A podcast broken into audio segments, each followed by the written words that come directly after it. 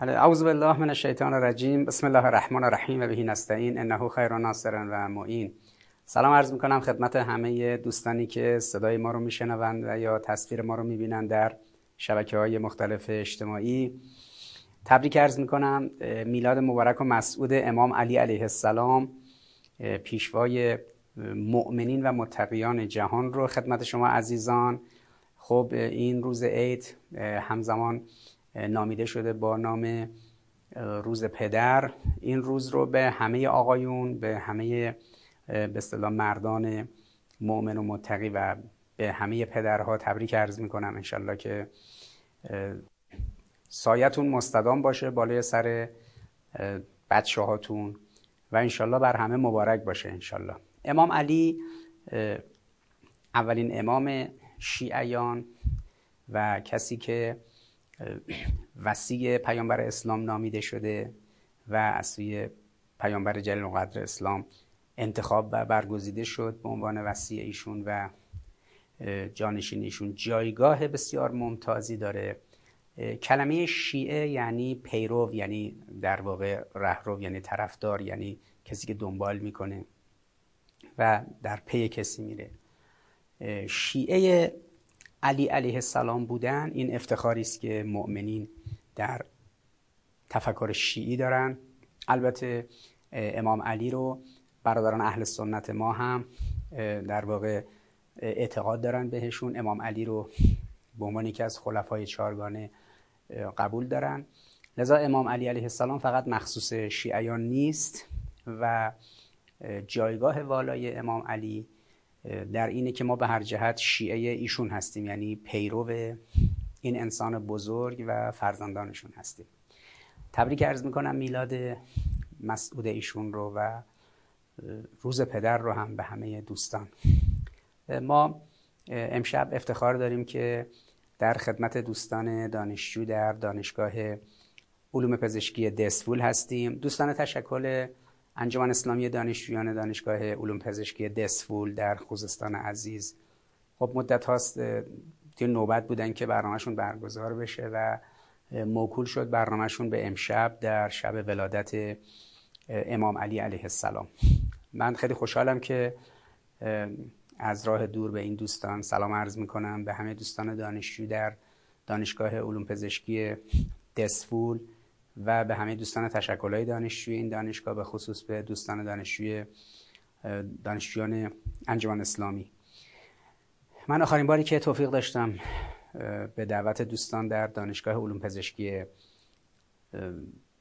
دسفول به این شهر سفر کنم. فکر می‌کنم 4 5 سال پیش بود که رفتیم دانشگاه علوم پزشکی دسفول و خب متاسفانه به خاطر فشار مسئولین شهری و مسئولین رده های بالاتر در مجموعه به اصطلاح ساختار استانداری و نمی‌دونم فرمانداری و اینها برنامه دانشگاه علوم پزشکی رو به هم زده بودن لغو کرده بودن و ما وقتی که رسیدیم داخل شهر برنامه تو این مدت هماهنگ شده بود منتقل شده بود به حوزه علمیه یکی از حوزه علمیه دسفول و خب صحنه خیلی جالبی بود. من وقتی وارد شدم دانشجویان پسر و دانشجویان دختر از دانشگاه علوم پزشکی آمده بودن داخل حوزه علمیه دسفول و داخل حوزه علمیه. فکر می‌کنم برای اولین بار بود که دانشجوها وارد یعنی دانشجوهای پسر و دختر در حوزه در رشته, رشته پزشکی و غیر و اینا وارد یه حوزه علمیه می‌شدن. اون روز هم حوزه علمیه به خاطر اینکه این دوستان دانشجو برنامهشون برگزار نشده بود و مجبور شده بودن برنامه رو از دانشگاه منتقل کنن به بیرون دانشگاه و اون نزدیکی چون حوزه علمیه بود منتقل شده بود به حوزه علمیه. دوستان در حوزه علمیه هم درساشون رو تعطیل کرده بودن و طلبه ها و دانشجوها با هم در اون برنامه حضور داشتن. یعنی برنامه در محل نمازخونه حوزه علمیه برگزار شد. همه آقایون و خانمایی که از دانشگاه علوم پزشکی اومده بودن و مجموعه دوستان طلبه کنار هم نشستند خب لطف داشتن استادان حوزه علمیه در دسفور و اون حاج آقای بزرگواری که رئیس حوزه علمیه بود خود ایشون حضور داشت. همه استادان محترم حوزه علمیه بودن به احترام دانشجوها که چون جا نبود خیلی ازدام جمعیت بود و شلوغ بود سر پا ایستاده بودن جلوی در و خیلی فضای صمیمی و معنوی خوبی بود. وحدت حوزه و دانشگاه در اون روز محقق شده بود. من بعد از گذشت 4 5 سال تشکر می‌کنم از دوستان حوزه علمیه در دسفول که اون روز میزبان دوستان دانشجو بودن و دوستان دانشجوی دانشگاه علوم پزشکی که بالاخره بعد از 4 5 سال دوباره توفیق شد که ما خدمتشون باشیم. البته دیگه از راه دور و به صورت آنلاین. خب به همه این دوستان تبریک عرض می‌کنم. میلاد امام علی علیه السلام و روز پدر رو. همونطوری که مستحضرید در سه چهار روز گذشته اتفاقاتی در ایران افتاد چون که قرار بود روز سوم اسفند ماه تقریبا دو سه روز پیش در ایران با توجه به ضربان عجلی که مجلس شورای اسلامی مقرر کرده بود برای اینکه اون مناسبات که ایران سر قضیه پروتکل الحاقی با آژانس بین المللی انرژی اتمی داره یک سری موارد رو کنار بذاره یک سری بازرسی ها رو کاهش بده یک سری سازوکارها رو تعدیل کنه چون آمریکا و اروپا به تعهداتشون عمل نکردن و آنچه که در برجام تعهد بر ما ایجاد شده بود همش انجام شد اما طرف مقابل بدعهدی کرد و به تعهداتش انجام عمل نکرد که هیچ. ترامپ که پاره کرد رفت بیرون.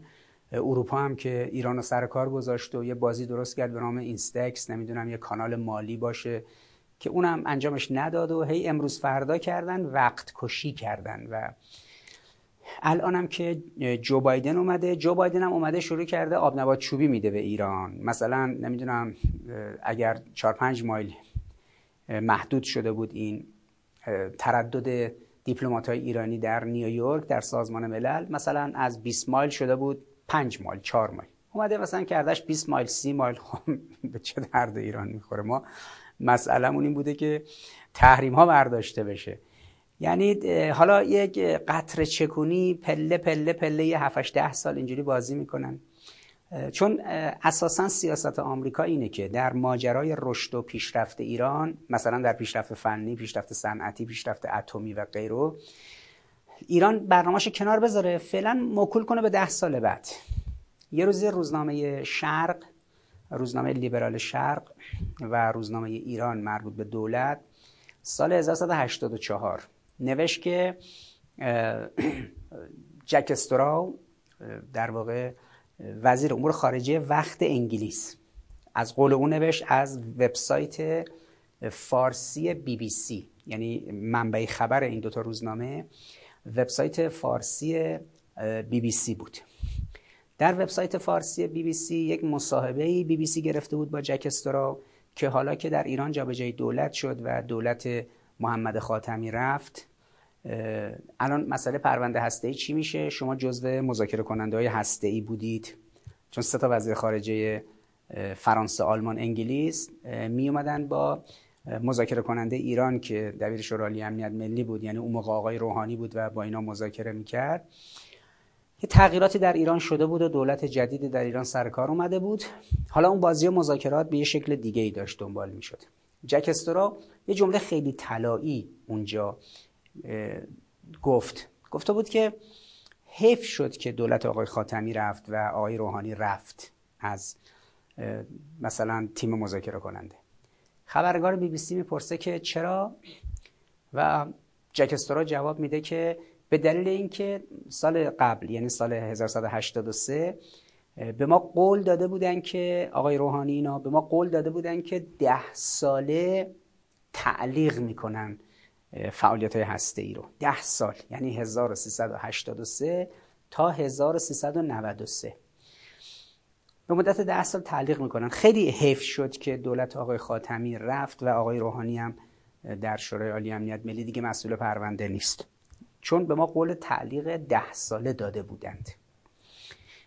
این متن الان روی وبسایت فارسی بی بی سی هست. مصاحبه جکسترا با مسابقه اختصاصی جک با بی بی سی فارسی. و اونجا میگه که حیف شد که این ده سال قولی که داده شده بود از 83 تا 93 متاسفانه این وقت از دست رفت. این فرصت از دست رفت و قول تعلیق داده بود ایران. ایران تعلیق کنه فعالیت هسته رو به مدت ده سال. حالا چی بشه؟ خبرنگار بی بی سی فارسی می‌پرسه از جک استراو که بعد از ده سال چی می‌شد؟ اون قولی که بهتون داده بودن باز به اصطلاح مذاکره کنندگان ایرانی که ده سال تعلیق می‌کنیم هسته ای رو بعد ده سال چی می‌شد؟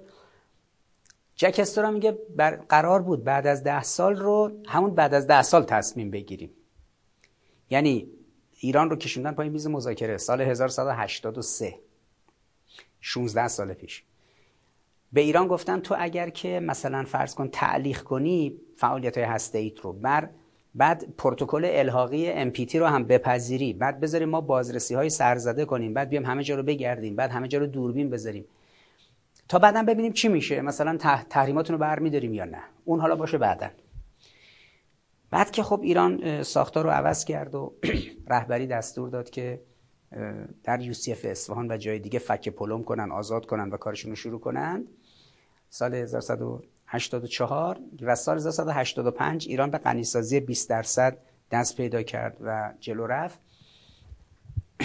جک استورا سال 1184 میگه که قرار بود 10 سال تعلیق بشه. 83 تا 93 و بعدا مرحله بعدش هم دوباره بعدا می نشستیم بحث می کردیم یعنی دوباره سال 93 هم می اومدیم می نشستیم با ایرانی ها مذاکره می کردیم به مدت ده سال دیگه تعلیق می کردیم ببینید منظورم اینه که اصلا آمریکا و اروپا و کشورهای استکباری دنبال این نیستن اجازه بدن کشوری مثل ایران پیشرفت کنه رشد کنه. فعلا یه ده سال تعلیق کن. یه ده سال دیگه بعدش دوباره میان میگن دوباره حالا تعلیق کن. دولت بعدیشون میاد یه چهرهای جدید. وزیر خارجه های جدید نخست وزیرهای جدید در انگلیس رئیس جمهورهای جدید در فرانسه و آمریکا صدر اعظم های جدید مثلا در آلمان. دوباره میان میگن ببین ما یه گروه جدیدیم ما اون دیگه اون قبلیه نیستیم. حالا شما بیا یه ده سال دوباره تعلیق کن. یه دفعه یه ملتی نگاه می‌کنه می‌بینه سه تا چهار تا ده سال مثلا ده سال 20 سال سی سال چل سال در یه حوزه تکنولوژیکی عقب موند که اگر سی سال پیش 20 سال پیش ده سال پیش کارش رو رسونده بود به سطح قابل قبولی الان این بدبختی رو نداشت که توی اون حوزه عقب ماندگی داشته باشه و تو حوزه های دیگه. لذا در اصل وابستگی چه کار می‌کنن کشورهای استعماری؟ کاری می‌کنن که کشور هدف اصلا دنبال این نباشه که سعی کنه رو خودش بیسته. و استقلال داشته باشه. ده سال ده سال. این اعترافی که گفتم اعتراف جکسترا هست که روزنامه های لیبرال در ایران اون موقع اینو منتشر کردن و روی وبسایت خود اصل البته مطلب رو من بعدا خودم از روی وبسایت فارسی بی بی سی برداشتم. پاییز فکر می‌کنم 1100 پاییز آره پاییز 1184 بود تقریبا. که ده سال ده سال فعلا باید با ایران بازی کرد. حالا 83 شد 93 مذاکرات هسته‌ای آقای ظریف. 93 الان داریم وارد سال 1400 میشیم. سه سال دیگه می‌رسیم به سال 1403 یعنی 20 سال از اون موعدی که جک استرا گفته بود 10 سال 10 سال تکلیف روشن کنیم. هنوز ایران توی اول راه. و هنوز تحریما برداشته نشده. این همه نشستن بلند شدن این اومد اون اومد. جورج بوش بود رفت. اوباما اومد اوباما رفت ترامپ اومد ترامپ رفت بایدن اومد.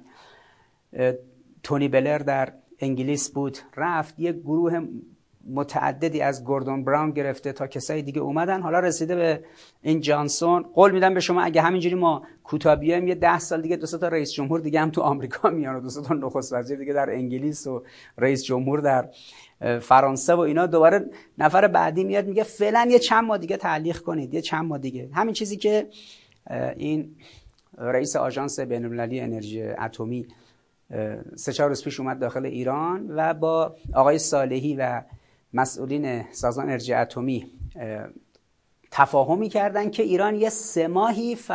به اصطلاح فعالیتاشو ادامه نده دوباره.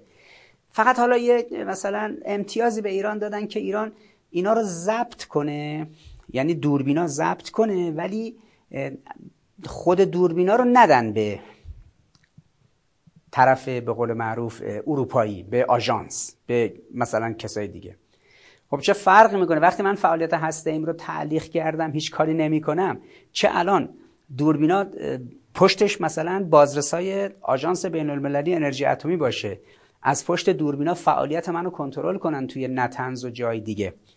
چه فعالیت ما رو کنترل نکنن و این دوربینا مثلا ضبط کنه ولی اونا فیلماشو و نواراشو اونا نبینن. چه فرقی می‌کنه وقتی من سه ماه دیگه دوباره هی سه ماه شش ماه نه ماه دوباره یک سال دوباره ده سال.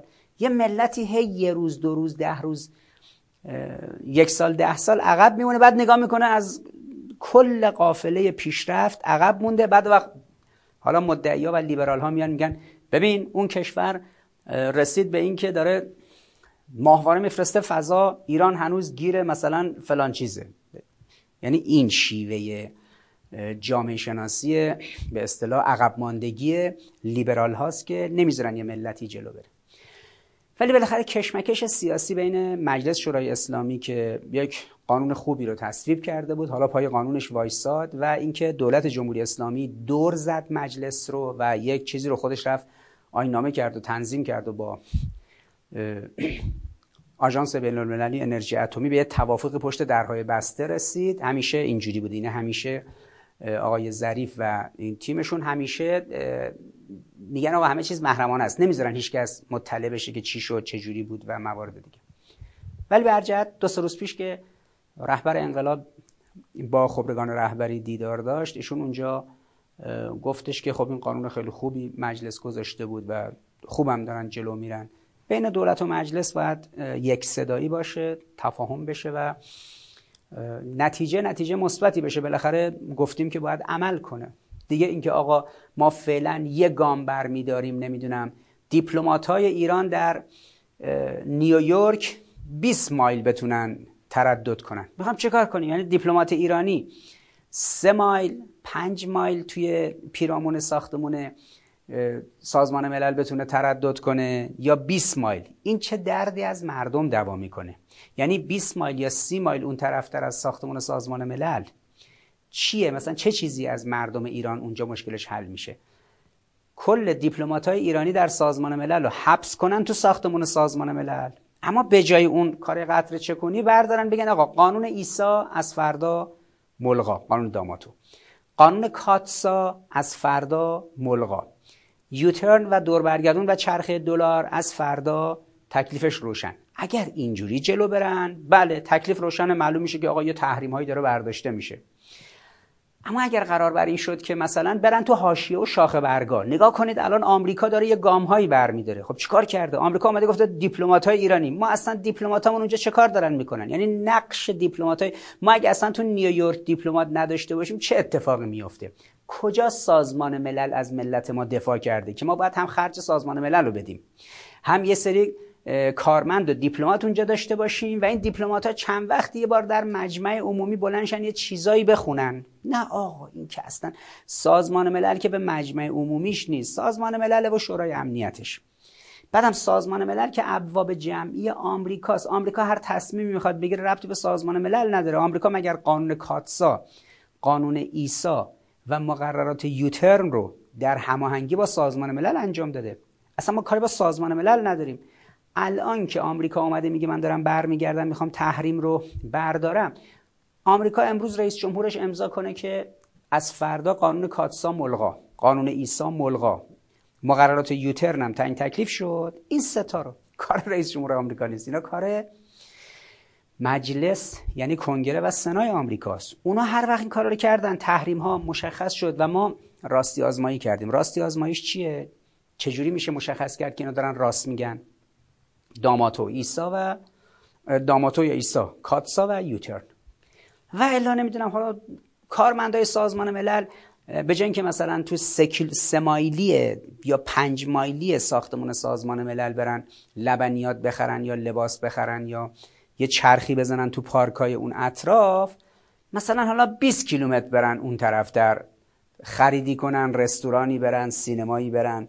نمی‌دونم پارکی برن. چه دخلی برای مردم ایران داریم؟ هم چیکار کنیم؟ کل سرزمین آمریکا رو بذارن که دیپلمات های ایرانی بچرخن. به چه درد مردم ایران می‌خوره؟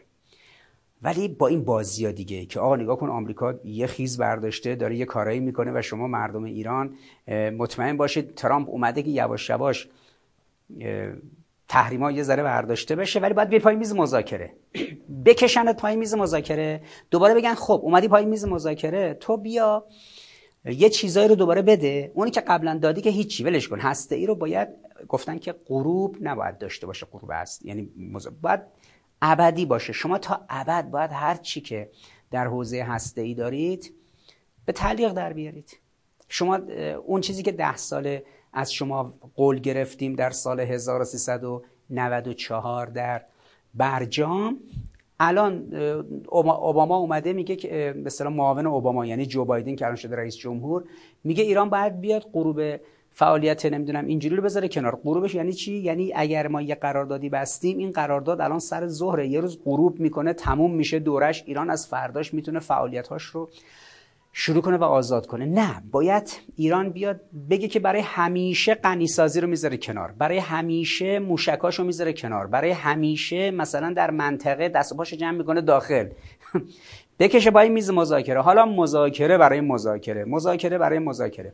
دیپلمات های ما هم نشون داده شده که شیوه سخن گفتن با دنیا رو بلد نیستن. آخه میگه از کوزه همان برون تراوت که دروست وقتی کسی رفته تو دانشگاه های آمریکا روش آمریکایی رو خونده اومده آخه میگن که چاقو که دسته خودشو نمی‌بره. نتیجه طبیعیش اینه که آمریکا وقتی یه کسی رفت تو دانشگاه های اون دیپلماسی خوند اومد سعی می‌کنه همونی که آمریکا می‌خواد رو انجام بده.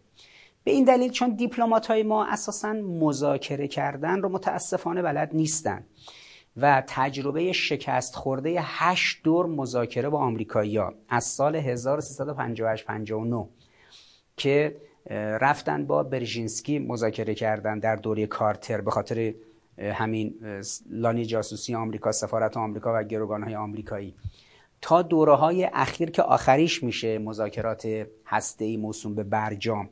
در هر هشت دور مذاکرات ایران و آمریکا هر هشت بار آمریکا بر سر دیپلمات ایرانی کلاه گذاشته. یعنی همیشه کلاه دیپلمات ایرانی برداشته شده. شما تو این هشت بار یک بار موفقیت و پیروزی توسط دیپلمات ایرانی نمی‌بینید. شما همین شکستی که الان شده اسم شده برجام شکست برجام. و دیگه لحن آقای ظریف تند شده یه چیزایی علیه رئیس جمهور آمریکا می‌نویسه. این کارو بکنید اون کارو بکنید. توییت می‌زنه. خب این لحن اینا اول دوره مذاکرات برجام می‌گفتن که آقای روحانی میگفتش که به طرف مقابلش می‌گفت شما سخن گفتن با جهان را بلدید کاسبان تحریم یعنی توهین مستقیم می‌کرد. میگفتش که مثلا فرض کن کسی که می‌خواد بشه رئیس جمهور در رقابت با آقای روحانی. چون آقای روحانی داشت توی نطق انتخاباتی بود دیگه. توی تالاری یه سالن ورزشی طرفدارای آقای روحانی جمع شده بودن. آقای روحانی تو جمع طرفداران خودش داشت توهین می‌کرد به کاندیدای روبروی خودش. میگفتش که کاسبان تحریم شما زبان سخن گفتن با دنیا را بلدید شما می‌توانید تحریم برگردانید تحریم بر نمیگردد. خب یه حرفای دروغی زده شد. یعنی واقعا کاندیدای روبروی آقای روحانی که اون موقع آقای رئیسی بود. آقای رئیسی کاسب تحریمه؟ که آقای روحانی میگفتش که کاسبان تحریم شما سخن زبان, گفت، زبان سخن گفتن با دنیا را بلدید. خب همش دروغ بود دیگه این حرفا دیگه. ولی ببینید اساسا مسئله این که آقای روحانی متهم می‌کرد طرف مقابل خودش رو به اینکه شما اصلا بلد نیستید با دنیا سخن بگید. ما بلدیم با دنیا سخن بگیم. اما چرا برجام شکست خورده؟ شما چرا ندیدید این صحنه رو که اگر یه دولتی به نام دولت اوباما در آمریکا رفت دولت دولت ترامپ سر کار اومد شما جوری باید با دنیا سخن گفته باشید با اروپا با سازمان ملل با شرق آسیا و با جای دیگه که شخصی به نام دونالد ترامپ وقتی اومد سر کار نتونه پاره کنه اون معاهده بین المللی رو که شد قطنامه 2231 تو سازمان ملل. پشتوانه برجام قدنامه تصویب شد در سازمان ملل به نام قدنامه 2231 بعد یه جوری بد با دنیا سخن گفته شده بود و یه جوری سست بود این مذاکره.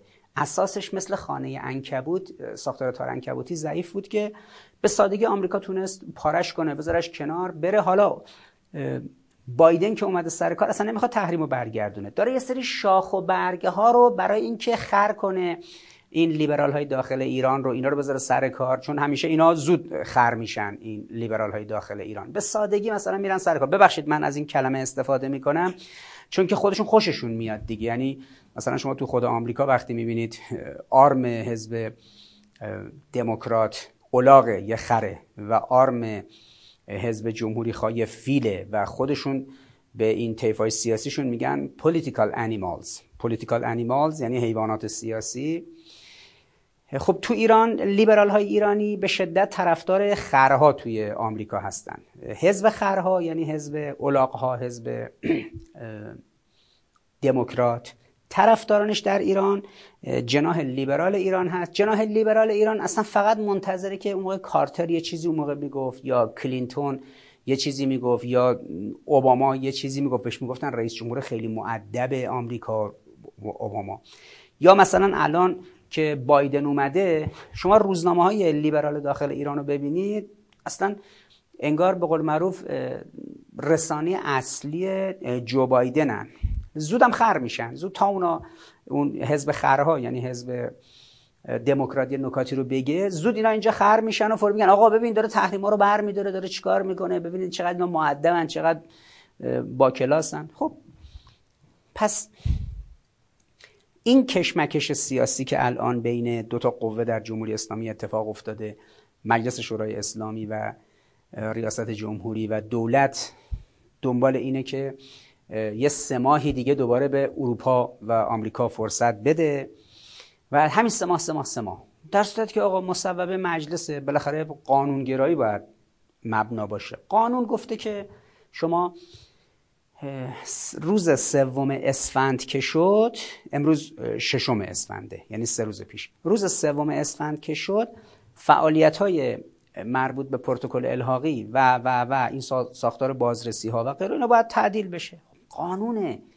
یه دو سه ماه وقت داده شد به آمریکا و اروپا که آقا اگر این کارو نکنید تحریما رو بر ندارید ما روز سوم اسفند تعدیل فعالیت ها رو شروع می‌کنیم که از به قول معروف دیروز یعنی پنجم باید کاملا عملیاتی می‌شد. و خب دولت موافق نبود. اروپا سری دبیر کل آژانس بین المللی انرژی اتمی رو فرستاد. خب وقتی که ایران تو تحریمه چرا دبیر کلاشون بودو بودو نمیان؟ بگن آقا ایران الان تحریم زود یه کسی رو بفرستیم اینجا بگی آقا می‌خوام تحریما رو برداریم. تا یه چیزی که به ضررشون میشه فوری بودو بودو همشون میان. ولی خب سخن رهبری این بود سخن رهبر انقلاب این بود که آقا ببینید دیگه حرف و مذاکره رو ولش کنید. عمل عمل عمل. هر وقت ما در عمل دیدیم شما تحریما رو برداشتید مشکل حل میشه ما هم از این طرف برمیگردونیم این فعالیتایی که داریم انجام میدیم. خب به دلیل اینکه صد و تقریبا ده روز دیگه تا انتخابات ریاست جمهوری در ایران مونده طبعا همه چیز به حالت تعلیق در میاد. به این معنا که هم اروپا میگه سب کنیم ببینیم دولت بعدی ایران کیه. هم آمریکا میگه سب کنیم ببینیم دولت بعدی ایران کیه. هم توی ایران همه میگن سب کنیم ببینیم که چون دیگه این دولت آخرشه. این دولت نمی‌تونه مثلا یه چیزایی رو تصمیم بگیری کارهای انجام بده که تعهد به بار بیاره برای دولت بعدی. البته خب ممکنه آمریکا و اروپا همونطوری که قبلا دیدید و حتما ویدئوشو دیدید که آقای ظریف برای اینکه جناح سیاسیشون رأی بیاره یه موقع نشسته بود اون موقع که آقای البرادعی محمد البرادعی دبیر کل آژانس بین المللی انرژی اتمی بود. این ویدئوش همون موقع منتشر شد که آقای ظریف داره بهش میگه ببین اگه شما توی آژانس بین المللی انرژی مثلا هوای ما رو نداشته باشید به ما کمک نکنید. طیف سیاسی ما میره کنار یه طیف سیاسی دیگه به جای ما میاد که اونا به سادگی با شما همکاری نمی‌کنن. لذا ممکنه به قول معروف در آژانس آقای ظریف اینو دوباره از این حرفا با اونا زده باشن. توی پستو یه جایی که کسی ندیده باشه ما موبایل ضبط کنه هم ممکنه با آمریکایی‌ها چنین ساخت و پاختی شده باشه هم با آژانس همچین ساخت و پاختی شده باشه هم با اروپا که آقا اگر به ما کمک کنید یه کارایی کنید یه اتفاقاتی رو رقم بزنید تو تحریم ها و اینها ممکنه بالاخره جناح ما دوباره رأی بیاره و شما بتونید از طریق ما کارتون رو در ایران پیش ببرید. ولی به هر جهت الان دیگه برای این اتفاقات دیره. 110 روز مونده تا انتخابات و عملا بسیاری از این فشارهایی که غربی ها میارن دیگه وارد نیست. ضمن که اصلا تحریم داره خود به خود بی اثر میشه. همین پنج روز پیش دوباره شنیدید که ایران یک تانکر عظیم بنزین فرستاد ونزوئلا و نقدم پولش رو گرفت و آورد. حالا هی آمریکا می‌خواد توی بازی یوترن چرخه دلار نظر بانک های دنیا با ایران کار کنن. یا هی می‌خواد بگه مثلا شما تحریم. بله میشه محکم صادرات رو انجام داد واردات رو انجام داد. این چرخه هم کنار گذاشت. اقتصاد دنیا خرابتر از این حرف که دیگه کمپانی های مختلف شرکت های مختلف تو دنیا در این فشار اقتصادی عظیمی که یه بخشش به خاطر کرونا است یه بخش دیگهش به خاطر نابسامانی های اقتصادی جهانه. بخوان حاضر باشن مثلا مقررات آمریکا رو رعایت کنن که آمریکا خط و نشون کشیده هشدار داده. لذا تحریم هر چی بریم جلوتر ببینید هر یک ماه بریم جلوتر یک سال بریم جلوتر یک هفته بریم جلوتر هر چی داریم میریم جلوتر با یک شیب ملایمی تحریم در جهان داره بی اثر میشه نه نسبت به ایران کلا دیگه. اینقدر اقتصاد کشورهای دنیا خرابه که هر کی دنبال یه مشتری پیدا کنه چهار تا کالا بهش بفروشه یا چهار تا کالا و نیاز داره از یه جایی وارد کنه. که کسی گوش نمی‌کنه به مقررات سازمان ملل و هارت و پورتای آمریکا. آمریکا هم بالاخره شاخش شکسته دیگه. دو تا تیکه برف اومد توی چهار تا از ایالت های آمریکا. یه ایالتش هفتاد نفر متاسفانه سرمازده شدن جونشون از دست دادن. این مدیریت فوق استراتژیک ابرقدرت جهان که توی کرونا نیم میلیون نفر دیروز پریروز بود رسانه ها اعلام کردن که نیم میلیون نفر آمریکا در ماجرای کرونا تلفات داده. نیم میلیون نفر. دیروز شنیدم که مقامات آمریکایی گفته بودن که یکی از مقامات آمریکایی گفته بود که این میزان کشته ای که در کرونا دادیم جمع کشته های آمریکا در جنگ جهانی اول و جنگ جهانی دوم از این کمتر بوده. یعنی آمریکا یک سال در دست و پنجه نرم کردن با کرونا نظام بهداشت درمان آمریکا از دوره جنگ جهانی اول و جنگ جهانی دوم بدتر عمل کرده. تلفات آمریکا در جنگ جهانی اول و جنگ جهانی دوم کمتر از این آماری بوده که خب اینجا شاهد بودن. حالا یه برق میره یه بلای سر مردم میاد تو آمریکا. برف میاد یه بلای سرشون میاد. طوفان میاد یه جوری میشه. انتخابات برگزار می‌کنن. میریزن ساختمون کنگره و سنا رو اشغال می‌کنن. پنج نفرشون کشته میشه. این آمریکاست. این آمریکا حالا دیگه می‌خواد مثلا توی دنیا واردات صادرات رو کنترل کنه. بعد ما بگیم ای تو رو خدا الان همه چیز منوط به رابطه با آمریکاست. و تا این فعالیتشو فعالیت رو مثلا به ما اجازه نده ما نمی‌تونیم زندگی کنیم. نه آقا ما 42 سال بدون آمریکا زندگی کردیم و 42 سال بدون که آمریکا در ایران سفارت داشته باشه. ایران رو پا مونده و الان تو دنیا همه که فکر می‌کردن بدون آمریکا نمیشه زندگی کرد الان آمریکا شاکیه میگه ایران به دنیا نشون داد که میشه بدون ما آمریکایی‌ها و بدون رابطه با ما آمریکایی‌ها زنده بودیم. اما من اصلا کاری با آمریکا ندارم چون بالاخره آمریکا میگه که نیش اغرب نه از ره کین است. آمریکا بالاخره اگه نیش می‌زنه چون اغرب اغرب هم بالاخره نیش داره دیگه. اون از ره کینه و اینا نمی‌زنه. اون اصلا حساب کتابش سر جای خودش. سوال اینه که چرا لیبرال های داخلی با پیشرفت ایران مخالفن؟ چرا نمی‌ذارن ایران پیشرفت کنه؟ چرا نمی‌خوان ایران پیشرفت کنه؟ چرا پیشرفت های ایران رو نمی‌بینن یا کندش می‌کنن؟ یا اگه ایران یه جایی پیشرفتی داره اون پیشرفت رو خونسا می‌کنن؟ یه درختی شما کاشتید میرن میبرنش. به این سوال باید پاسخ داد. واقعا چرا لیبرال ها اینقدر مشکل دارن با پیشرفت ایران؟ پاسخ به این سوال سه تا پاسخ در واقع متفاوت داره. اولیش روانشناختیه دومیش ایدئولوژیکه و سومیش سیاسیه. یعنی من اگه بخوام به این سوال پاسخ بدم که چندی قبل در دانشگاه آزاد کرج یه سخنرانی حضوری داشتم با رعایت پروتکل های کرونا و اون چیزایی که مقرراتی که ستاد ملی مبارزه با کرونا اعلام کرده. خب داخل دانشگاه یه برنامه گذاشته بودن. در جمع دوستان دانشجو من نکاتی رو که عرض کردم یه سری سوال دوستان دانشجو داده بودن. این سوالی که از دانشجوها این بود که نوشته بود که من نتونستم اونجا جوابش بدم چون تعداد سوالا زیاد بود. بعدا که اومدم بیرون وقتی که سوالا رو داخل ماشین نگاه کردم دیدم که سوال خیلی مهمیه. پرسیده بود که چرا لیبرال ها با پیشرفت ایران و رشد ایران مخالفن؟ صورت ظاهر سوال اینه که یعنی یعنی واقعا لیبرال ها وقتی کارا رو دست می‌گیرن نمی‌خوان ایران پیشرفت کنه. مثلا دولت فعلی ایران که یک دولت لیبراله نمی‌خواد ایران پیشرفت کنه؟ مثلا مسئولین اقتصادیش نمی‌خوان مسئولین سیاست خارجیش نمی‌خوان مسئولین فرهنگی و علمیش نمی‌خوان تئوریسین های این دولت در دانشگاه مختلف نمی‌خوان. چرا لیبرال ها نمی‌خوان ایران پیشرفت کنه؟ من برای این سوال به سه تا پاسخ رسیدم. پاسخ اول روانشناختیه. روانشناختی از این جهت که چطور یک کسی اعتماد به نفس نداره؟ نظر روانشناسی یک کودکی نوجوانی جوانی پسری دختری دارید میبریدش پیش یک روانشناس. به روانشناس میگید که این اعتماد به نفس نداره. این خودشو تحقیر می‌کنه. این در مقابل دیگران که قرار می‌گیره مقهور دیگران میشه مبهوت دیگران میشه. اعتماد به نفس نداره. اتکاب خود نداره. اصلا یک فرد ضعیفیه. بعد یه جایی که باشه نمی‌تونه حقش رو بگیره. همیشه باید در مدار دیگران باشه. یعنی همیشه باید یک گنگی یک گروهی وجود داشته باشن. یه لیدر گردن کلفتی داخل اونا باشه یه گروه دیگه باشن. این بره کنار دست اونا مثلا با اونا تعریف بشه. خود تحقیری داره. اعتماد به نفس نداره. ضعیفه.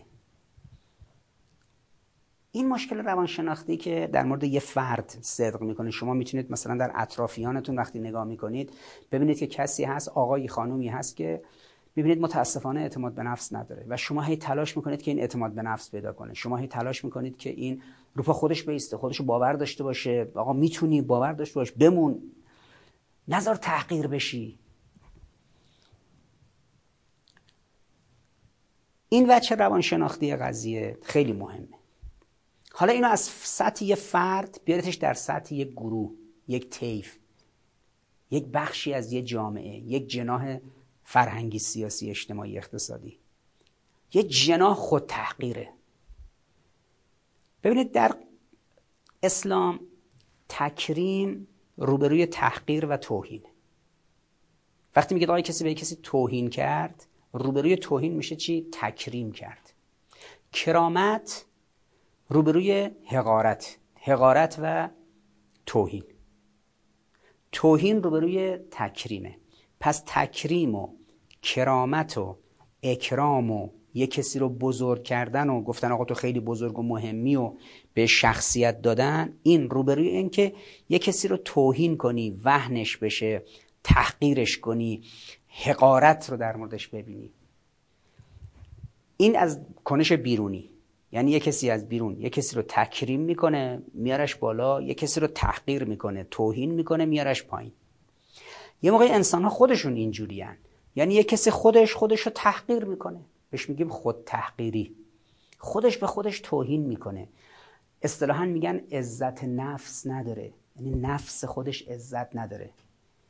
قبلا می‌گفتن مثلا کف جامعه زبان نسل قبل از ما پدر مادر ما می‌گفتن کف نفس نداره. عزت نفس نداره. شرافت نفس نداره. خودشو تحقیر می‌کنه. خودشو توهین می‌کنه. پس یه موقع دیگران کسی رو تکریم می‌کنن میارن بالا کرامت بهش میدن. یه کسی دیگران تحقیرش می‌کنن توهینش می‌کنن. ولی برعکس یه کسایی هستن خودشون خودشون رو تحقیر می‌کنن. خودشون به خودشون توهین می‌کنن. و کسانی هستن خودشون خودشون رو تکریم می‌کنن میارن بالا. خدا البته به انسان ها انسان ها رو با کرامت آفریده دیگه. آیه قرآن اینه که لقد کرمنا بنی آدم. بنی آدم رو ما با کرامت آفریدیم. خودش حالا داره خراب می‌کنه و خودش رو تحقیر می‌کنه. وقتی جناح سیاسی یعنی جناح لیبرال در ایران خود تحقیره خودش رو تحقیر می‌کنه. هی میگه ما هیچی نیستیم. ما کلا هیچی نیستیم. و ما هیچی نمی‌تونیم باشیم. مثال می‌زنم براتون. آقای مهندس ترکان که مشاور آقای حسن روحانی در همین دولت بود و هست ایشون خب می‌دونید ایشون یه دوره وزیر راه بود در ایران و به عنوان وزیر یعنی سابقه طولانی در احزاب لیبرال در ایران داشت. در دولت اون آقای هاشمی تا برسه به دولت آقای روحانی سی سال سی و خورده سال چل سال مدیر و وزیر و وکیل و ببینید این اومد رفت پشت تریبون و در رسانه ها رسما اعلام کرد که اگر تحریم ها برداشته بشه ما بخوایم با دنیا رقابت کنیم. دیگه تحریم نباشیم. از اون هر چی بیاد از این هر چی بیاد بخوان رقابت کنن کالاهای ما با هم دیگه در یه چیزی ما می‌تونیم فقط رقابت کنیم. ما می‌تونیم در یه چیزی رقابت کنیم به نام آبگوشت در پختن آبگوشت بزباش. یا آبگوشت محلی هست تو بعضی استانهای ایران. اسمش آبگوشت بزباش. یه جور غذای دیگه غذای محلی سنتی. چون کشورهای دیگه پختن این آبگوشت رو بلد نیستن ما فقط می‌تونیم با این آبگوشت باشون رقابت کنیم. بگیم آقا ببین ما فقط بلدیم آبگوشت بپزیم شما بلد نیستید این آبگوشت رو بپزید. ببینید این سخن یک لیبرال که جوان هم نیست بگید پخته مثلا نپختگی کرده خامی کرده اومده مثلا این حرفی رو پشت تریبون جلو دوربین زده. بلکه ایشون یه دوره طولانی وزیر بوده صبح شب تو کابینه بوده صبح شب با نماینده های مجلس سر کار داشته با مطبوعات سر کار داشته. یه فرد پخته با موی سفید میاد میسته میگه که ما فقط در حد آبگوشت بزباش می‌تونیم. با دنیا رقابت کنیم.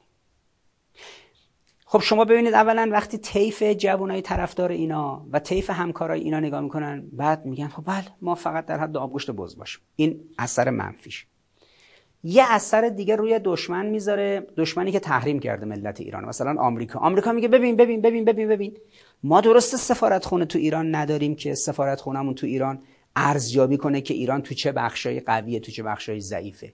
اما مشاور رئیس جمهور ایران داره میگه که ما فقط در آبگوشت پخت و آبگوشت بزباش می‌تونیم با دنیا رقابت کنیم. پس ایران هیچی نیست. لذا این اپوزیسیون و اون ضد انقلاب و این دولت آمریکا اینا میگن خب امروز ایران میپاشه یا فردا؟ چون وقتی که همه باور کردن که ایران فقط در حد آبگوشت بزباش می‌تونه رقابت کنه با دنیا خب این که به همه امید میده که ایران فردا میپاشه دیگه. یعنی حماقت یک لیبرال در جایگاه پست و مقام دولتی کلان که میره همچین حرفی می‌زنه این مشکل روانشناختیه. یعنی اینا خود تحقیرن خودشون هیچی نیستن. درست در مقابل فردی از جناه مقابل اینا. مثال می‌زنم برای شما. ببینید ما آیا هیچی نیستیم؟ ما فقط در آبگوشت بزواش می‌تونیم رقابت کنیم. الان من برای همین مدیر دولتی آقای روحانی یعنی آقای مهندس ترکان که خود تحقیر هیچی نیست خودش. لذا فکر می‌کنم ملت ایران هم هیچی نیستن. یه نمونه شناخته شده که شما زیاد شنیدیتش رو و کاملا بهش مشرفید. همه اسناد و مدارکش رو می‌دونید همیشه تو رسانه ها شنیدید. تو فقط مثال می‌زنم. ژنرال ماتیس ژنرال چهار ستاره آمریکا چهار ستاره بود. ارتش بوده ارتش بود. تمام فیلد مارشال. ژنرال ماتیس عالی ترین تراز نظامی جهانه. دیگه در جهان موقعی که ژنرال ماتیس فرمانده صحنه میدانی عملیات آمریکا یا در سنتکام بود از این ژنرال تر دیگه روی کره زمین وجود نداشت. دونالد ترامپ سال 97 گفت ما 7 تریلیون دلار به این پول دادیم. 7 هزار میلیارد دلار. این تو چند سال تو سوریه عراق خرج کرد سودش ایران برد. این ژنرال چهار ستاره روبروی کی قرار گرفته بود؟ یک ژنرال دو ستاره به نام قاسم سلیمانی. این چیزیست که می‌دونید دیگه همه خبر دارید. قاسم سلیمانی رو چقدر ما بهش پول دادیم؟ آمریکایی‌ها گفتن که ایران 16 میلیارد دلار به قاسم سلیمانی داده در طول ده 15 سال.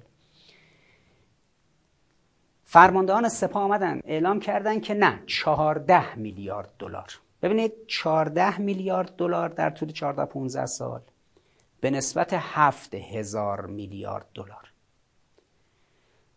یه ژنرال چهار ستاره یه ژنرال دو ستاره یکی با یه بودجه در حد در واقع یک پونصدم فرمانده مقابلش.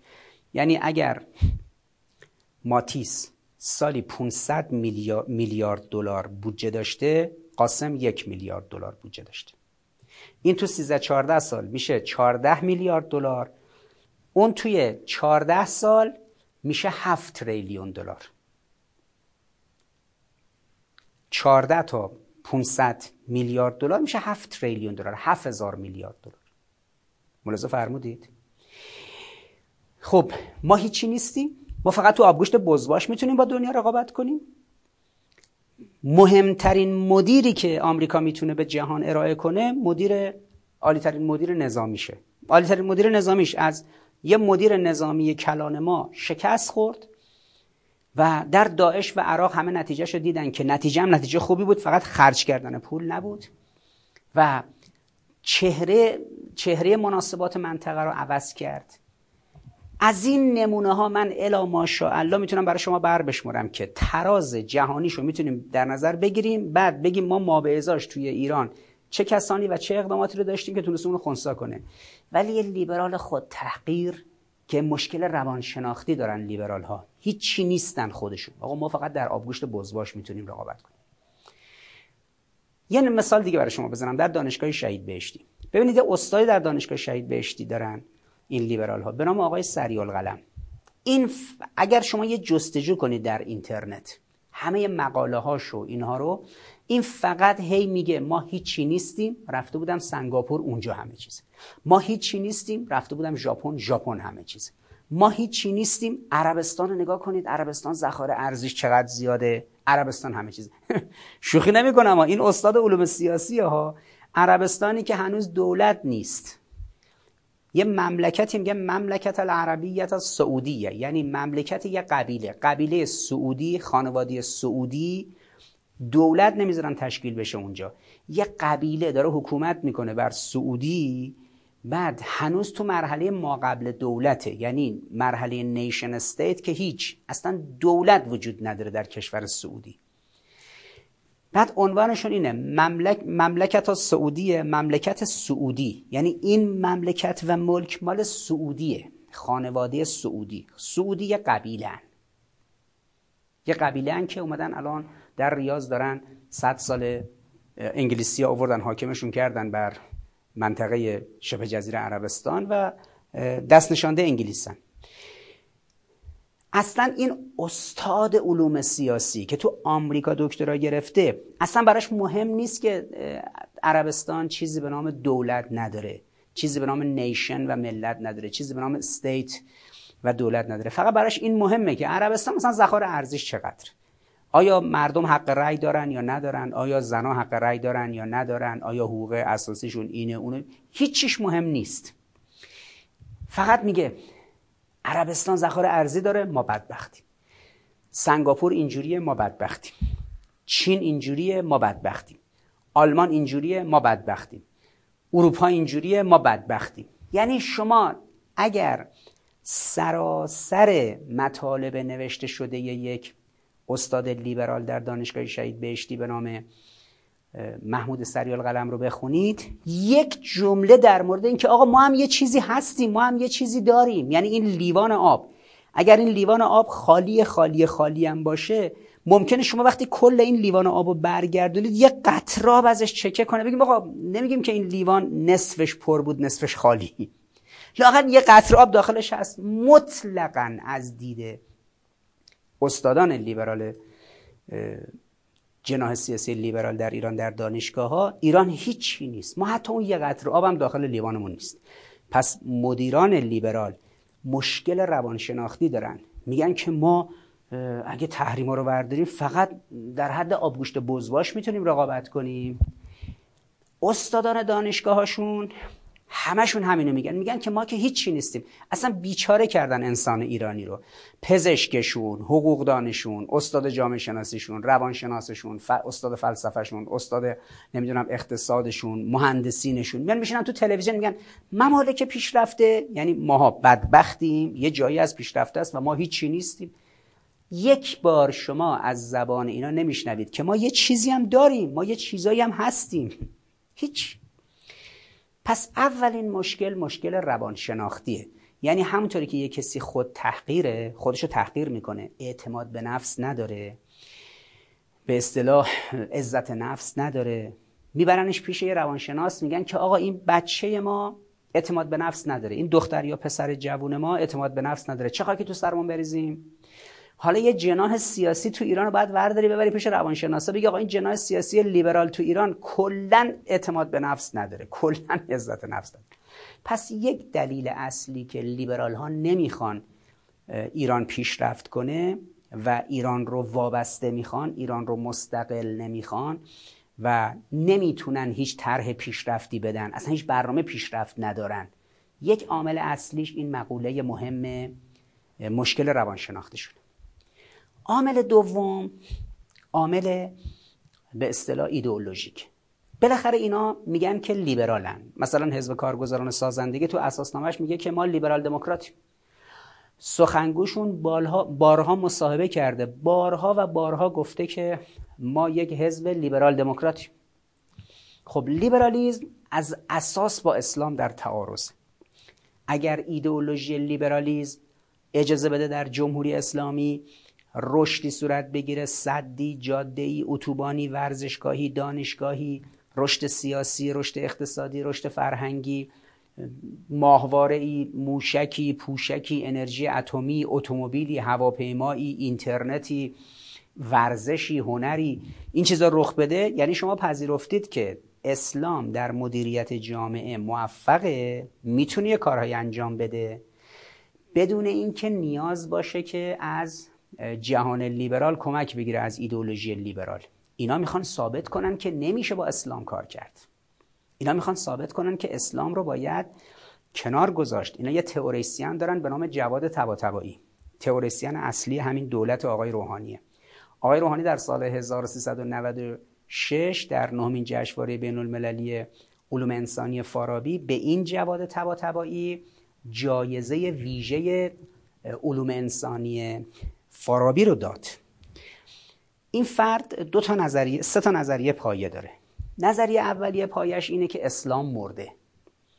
یعنی 19 سال پیش توی فرانسه یک مصاحبه ای کرد که اونجا اون خبرنگار تیتر کرد اینو تو اون مجله که جواد طباطبایی اسلام مرده است. میگن اسلام مرده. حالا وقتی تئوریسین حزب کارگزاران تئوریسین حزب اعتدال توسعه تئوریسین دولت آقای روحانی تئوریسین جناح لیبرال داخل ایران یعنی جواد طباطبایی نظریش 20 سال این که اسلام مرده. شما می‌خوای بیای تو جمهوری اسلامی اجازه بدی که زیر نظر مدیران مسلمان رشدی صورت بگیره در ایران. در ایران مثلا یک جایگاه بالایی برای رشد و پیشرفت و تکنولوژی باشه. بعد چجوری این اسلامی که مرده است این تفکری که مرده است این تفکر مرده چطوری تونسته مثلا چهل و دو ساله بدون آمریکا کشور ایران رو رو پا نگه داره و بتونه مثلا کارها رو جلو ببره؟ اینجوری که نمیشه. باید بگیم اسلام مرده باید بگیم که دیگه اسلام جایی نداره. نظریه دوم جواد طباطبایی اینه که وقتی اسلام مرده دیگه محتوای اسلام در ایران مطرح نیست باید پروژه ایران شهری شکل بگیره.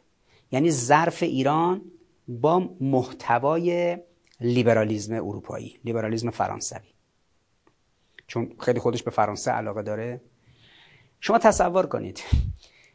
ظرف ایران با مظروفی به نام اسلام مثال می‌زنم براتون شما لیوان آب رو بگیرید بالا لیوان آب جوش. اگر داخل این لیوان آب جوش شما چای کیسه ای بزنید رنگ و طعم چای چای کیسه ای می‌گیره دیگه. یعنی رنگ چای می‌گیره. رنگ چای در بیاد و طعم چای. اما اگر به جای چای شما یک قاشق قهوه و نسکافه بریزید داخل اون لیوان آب جوش هم بزنید این رنگ و طعم قهوه رو می‌گیره. لیوان سوم که باشه شما پودر کاکائو بریزید هم بزنید. اگر شما داخل آب جوش چای ریختید این رنگ و طعم چای می‌گیره. آب همون آبه. اگر داخل این استکان یا لیوان آب که آب همون آب ها. قهوه ریختید نسکافه ریختید و رنگ نسکافه رو می‌گیره و هر چیز دیگه. ایران و اون ایران به عنوان اون لیوان و مردم ایران به عنوان اون مولکول های آب ثابتند. جوهر اسلام ازشون گرفته شده مرده دیگه اسلام. حالا باید بجاش جوهر لیبرالیزم رو ریخت. این میشه پروژه نظریه ایران شهری جواد طباطبایی. خب این نظریه ایران شهری جواد طباطبایی کی داره پشتیبانی اجرایی می‌کنه؟ عباس آخوندی وزیر مستعفی همین دولت لیبرال فعلی. یعنی عباس آخوندی الان در سراسر کشور براش برنامه می‌ذاره دولت میره مثلا شهر به شهر تو اینترنت جستجو کنید می‌بینید. همه شهرهای مختلف میره در مورد این مسائل به اصطلاح ایران شهری. همه عنوان همه برنامه‌اش هم ایران شهریه. اصلا تو حساب توییتریش هم نوشته فعال مثلا حوزه تمدن ایران شهری. لذا وقتی که شما میگی آقا اسلام داره یه کارایی می‌کنه یعنی مدیری هست مثلا مسلمانه داره با اندیشه اسلامی یه کاری رو جلو می‌بره. مثلا قاسم سلیمانی یه مدیر با اندیشه اسلامی داره مدیریت می‌کنه. حسن ترانی مقدم چون یه مدیر مسلمانه به خاطر اعتقادات اسلامیش تونست موشک بالستیک بسازه و ما از حسن ترانی مقدم تحصیل کرده تر در حوزه علوم فنی از دانشگاه شریف و دانشگاه صنعتی دیگه زیاد داشتیم اما نتونستن پیچ پنکه خونشون هم بسازن. یا مجید شهریاری در دانشگاه شهید بهشتی وقتی ایران رو میرسونه به غنیسازی 20 درصد و اسرائیلیا عوامل جاسوسشون رو میفرستن میان کف خیابون تهران ایشون رو ترور می‌کنن خب می‌دونید این یه فردی بوده که به شدت درگیر مباحث قرآنی بوده درگیر مباحث تفسیری بوده و با اعتقادات دینیش این پیشرفتار رو جلو میبرده. ولی وقتی اومدیم گفتیم که ما هیچی نیستیم. ما اومدیم گفتیم که آقا ما ایرانیا اگه بخوایم اجازه بدیم مدیران مسلمان حاکم باشن و مدیران مسلمان کشور پیش ببرن باید بپذیریم که ایران زنده است. اسلام در ایران زنده است. آقای تبا تبایی میاد میگه نه اسلام مرده. وقتی اسلام مرده چه خاکی باید تو سرمون بریزیم؟ باید جوهر اسلام رفته کنار داخل این لیوان و آب آب جوش مثلا به جای اون پودر اسلام. پودر مثلا لیبرالیزم رو بریزیم بعد هم بزنیم به رنگ اون در بیاد به رنگ لیبرالیزم. پس عامل دوم عامل ایدئولوژیکه. ایدئولوژی لیبرالیزم نمی‌خواد ایران پیشرفت کنه. تا ایران از حالت جمهوری اسلامی خارج بشه بعد بگن از اینجا به بعد ببینید با عبور از اسلام حالا دیگه میشه پیشرفت کرد. همین جواد تبا تبایی یه هفته پیش در وزارت دفاع آمریکا در معاونت خل اصطلاح وزارت کنترل تسلیحات و خل اصطلاح وزارت دفاع وزارت امور خارجه آمریکا دختر این آقای تبا رو آمریکایی‌ها گذاشتن مشاور ارشد. در دولت بایدن. همین آقای تبا که تئوریسین لیبرال های داخل ایرانه و معتقد باید معتقد اسلام مرده و ایدئولوژی لیبرالیسم باید بیاد جای اسلام رو بگیره دخترش که استاد یکی از دانشگاه آمریکاست و تحصیلاتش در حوزه مطالعات جنگ هم در کینگز کالج لندن هم در خود آمریکا. و کلا مقاله هاش و کتاباش در مورد قدرت دفاعی ایران و مسائل فقهیه. اینو آمریکایی‌ها برداشتن گذاشتنش. مشاور ارشد همین معاونت که مربوط به خل و کنترل تسلیحات در وزارت خارجه آمریکاست چرا؟ چون همه مدتی که جواد ظریف می‌رفت مذاکره هسته ای می‌کرد زمان جان کری و دیگران می‌گفتن ایران آمریکایی می‌گفتن ایران دنبال بمب اتمی و سلاح اتمی. خب رهبر ایران اعلام کرده بود که آقا اصلا ما دنبال بمب اتم نیستیم چون طبق شرع مقدس اسلام سلاح اتمی که کشتار جمعی مردم غیر نظامی رو هم می‌کشه. مردمی که ربطی به میدون جنگ ندارن اونا رو هم می‌کشه از بین می‌بره. این با احکام اسلام در تعارض.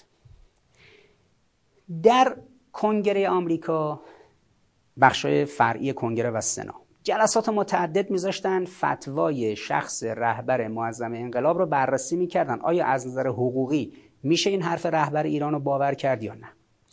متخصصینی از جهان اسلام ایرانی یا غیر ایرانی میبردن. اینا توضیح می‌دادن که فتوا فتوای علمای مسلمان اهمیت و چفت و بستش کجا چقدر قابل اعتماده؟ چقدر میشه بهش تکیه کرد؟ مثل یک گزاری حقوقی. در اندیشکده های مختلف آمریکا توی واشنگتن مکرر همایش گذاشتن که آقا این فتوای رهبر ایران ارزش حقوقیش چقدره؟ و آرام آرام داشتن می‌رفتن به سمت که اینو تبدیل کنن به یک گزاره در حقوق بین الملل چون براشون خیلی خوب بود که ببرن توی سازمان ملل بگن آقا مبتنی بر فتوای رهبر ایران که گفته سلاح اتمی در اسلام حرام است اینو بکننش یه قاعده بین الملل بعد بگن هر کشور اسلامی دیگه ای توی این پنج تا کشور اسلامی خاص بره سمت سلاح اتمی بگن آقا ببینید یه فتوایی در اسلام وجود داره این فتوا اینه. یعنی تقریبا این مقدمات داشت فراهم می‌شد که فتوای مقام معظم رهبری در حقوق بین الملل به عنوان یک اصل جا بیفته. به نظر شما کی می‌رفت میگفتش که این فایده نداره؟ دختر همین جواد طباطبایی. هی مدام می‌رفت تو این همایش را دعوتش می‌کردن می‌رفت اونجا می‌گفت بله رهبر ایران یه فتوا داده اما شیعه یه اصلی داره به نام اصل تقیه. اصل تقیه در شیعه اینه که تحت فشار باشه ممکنه مثلا فرض کنید یه چیزی رو بپذیره ولی بعدش حرفش رو عوض می‌کنه. و حرفش این بود که رهبر بعدی ایران میاد میگه که اون توی شرایط دیگه فتوا داده بوده. من میام مثلا یه فتوای دیگه توی شرایط دیگه میدم. عملا شما می‌بینید برای اینکه حرکت مذاکرات هسته‌ای به جایی نرسه که از نظر ایدئولوژیک یک فتوای یک عالم دین به نام رهبر معظم انقلاب. این فتواش بره تو حقوق بین الملل بیه اصل تبدیل بشه. همه کشورهای اسلامی رو فردا دیگران وقتی می‌خواستن روبرو بشن باش بگن آقا جان شما در اسلام یه اصلی دارید اینجوریه و این خیلی برای اسلام مهم بودی که اسلام ضد کشتار جمعیه اسلام ضد سلاحهای کشتار جمعیه. این در حقوق بین الملل خیلی جایگاه عظیمی داشت. ولی لیبرال ها از این در اینجا احساس خطر کردن و سعی کردن اونجا توی آمریکا از طریق همین دختر تبا تبایی که مکرر شما جستجو کنید می‌بینید. مکرر در این همایش های مربوط به دولت آمریکا در واشنگتن و در شهرهای دیگه شرکت می‌کرد تا این متخصصین به اصطلاح ایرانی و غیر ایرانی که مسلمان بودن می‌رفتن توضیح می‌دادن همه جمعیت که نشسته بودن توجیه می‌شدن که این فتوای رهبر ایران خیلی مهمه میشه در حقوق بین الملل تثبیتش کرد. دختر این جواد تبا می‌رفت خرابش می‌کرد. می‌گفت نه اینا تغییر می‌کنن نفر بعدی میاد اینو کنار می‌زنه. پس مسئله مسئله ایدئولوژیکه.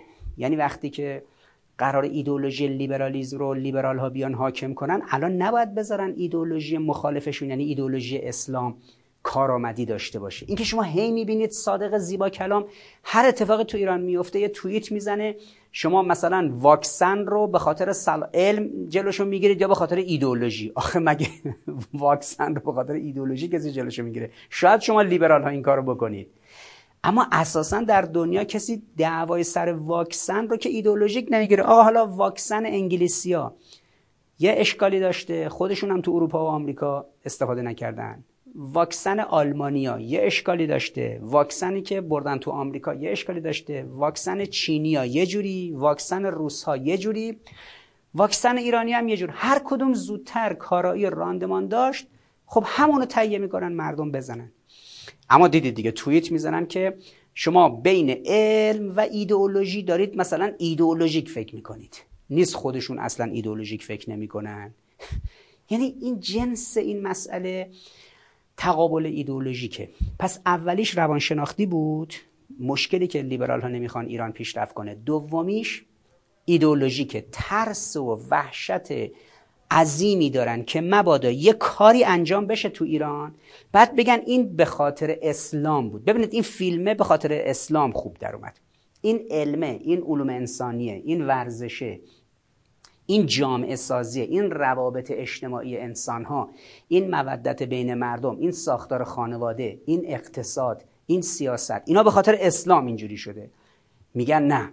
اصلا اسلام مال 1400 سال پیشه. اسلام چه ربطی به خانواده داره؟ اسلام چه ربطی به روابط زن و شوهر داره؟ اسلام چه ربطی به روابط پدر و مادر با فرزندان داره؟ اسلام چه ربطی به روابط مردم با حکومت داره؟ اسلام چه ربطی به روابط اقتصاد داره؟ کی گفته که تو اسلام بیاد بگه اقتصاد در اقتصاد بانک رباست بورس قماره؟ همه اینا رو بذارید کنار. کلا اسلام هیچ کارآمدی نداره. اسلام به درد امروز نمی‌خوره. و جا رو باز کنیم برای لیبرالیزم. پس لیبرال ها چرا نمی‌خوان ایران پیشرفت کنه؟ چون اگر پیشرفتی مبتنی بر اسلام صورت بگیره اصل به اصطلاح بقای لیبرال ها میره زیر سوال. اصلا دیگه لیبرال ها ضرورتی نداره باشن. همین جواد طباطبایی که گفتم خب یه نظرش اینه که اسلام مرد دیگه. خب چجوری میشه اسلام مرده باشه بعد کارایی داشته باشه سه هزار تا جوون مسلمان ما به خاطر اسلام تو سوریه سرشون بریده بشه؟ مثل محسن حججی.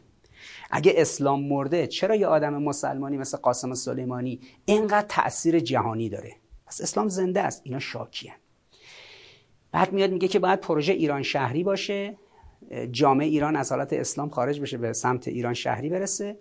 ولی ازا شاکیه پس اولیش روانشناختیه وقتی نمی‌خوان ایران رشد کنه این لیبرال ها از روانشناختی خود تحقیرن دلیل دومش که نمی‌خوان ایران رشد کنه چون اگه ایران از نظر اسلامی رشد کنه اینا میرن زیر سوال دلیل سومش سیاسیه سیاسی به این معنا که لیبرال ها از 1380 دنبال پیاده کردن سیاست درهای باز چین مشابه سیاست درهای باز چین هم. من قبلا توضیح دادم اینجا از این زاویه می‌خوام همین مبحث سیاست درهای باز چین رو و مدلی که لیبرال ها تو ایران دارن پیاده می‌کنن رو بررسی کنم که بگم مبتنی بر این مدل چرا نمی‌خوان ایران رشد کنه لیبرال ها ببینید چین زمانی که شوروی کمونیسم رو و مارکسیزم رو داشت خیلی تو دنیا بست می‌داد گسترش می‌داد همزمان با شوروی چین هم توسط ماو شده بود کشور کمونیستی.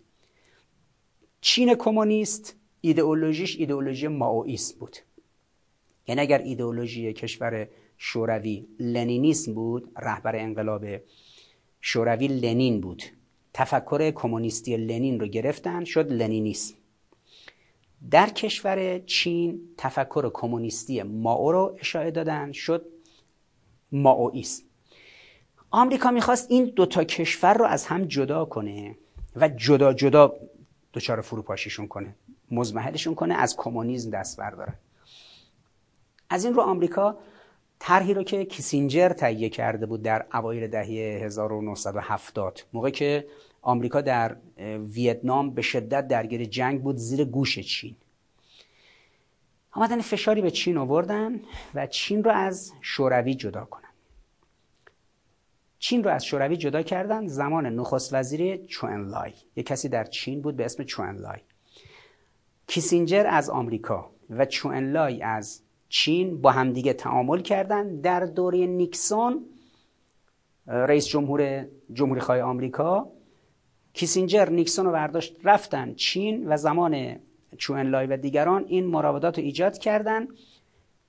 الان در ادبیات آمریکایی میگن که کیسینجر و نیکسون چین رو باز کردند.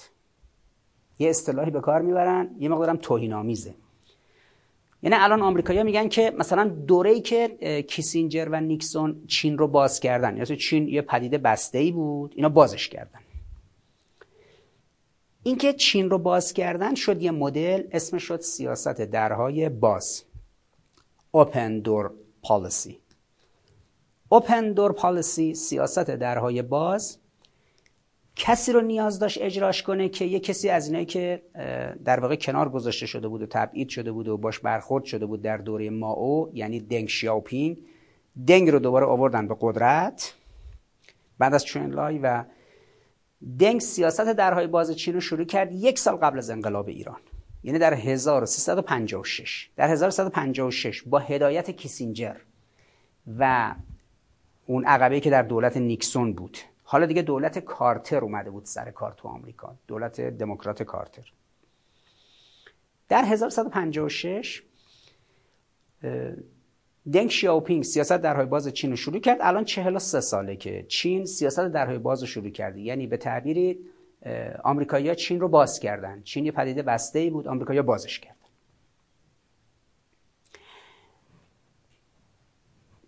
از 1180 نزدیک 20 ساله که در مجمع تشخیص مسلحت نظام در جمهوری اسلامی لیبرال ها تلاش کردند که سیاست درهای باز چین رو پیاده کنند. کتابی رو اون سال سفارش دادند.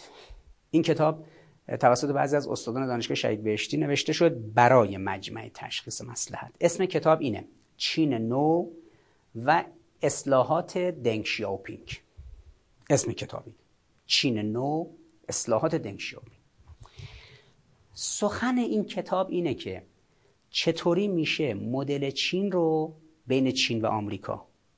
در ایران پیاده کرد. ایران هم مثل چین باز بشه. ایران الان یک هلو در بسته است.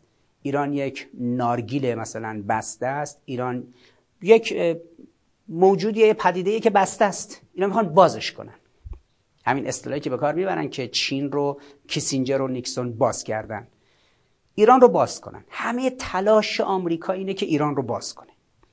یه گروهی در داخل که می‌خوان مثل اون دنگ شیاوپینگ و مثل اون چون لای کمک کنن تا ایران باز بشه و به روی غرب و غرب پاش کشیده بشه دوباره داخل ایران. همونطوری که قبل از انقلاب بود همونطوری که الان در امارات در قطر در و سعودی در این کشورها آمریکا همه کاره است. در ایران هم دوباره مثل قبل از انقلاب آمریکا تو ایران همه کاره باشه.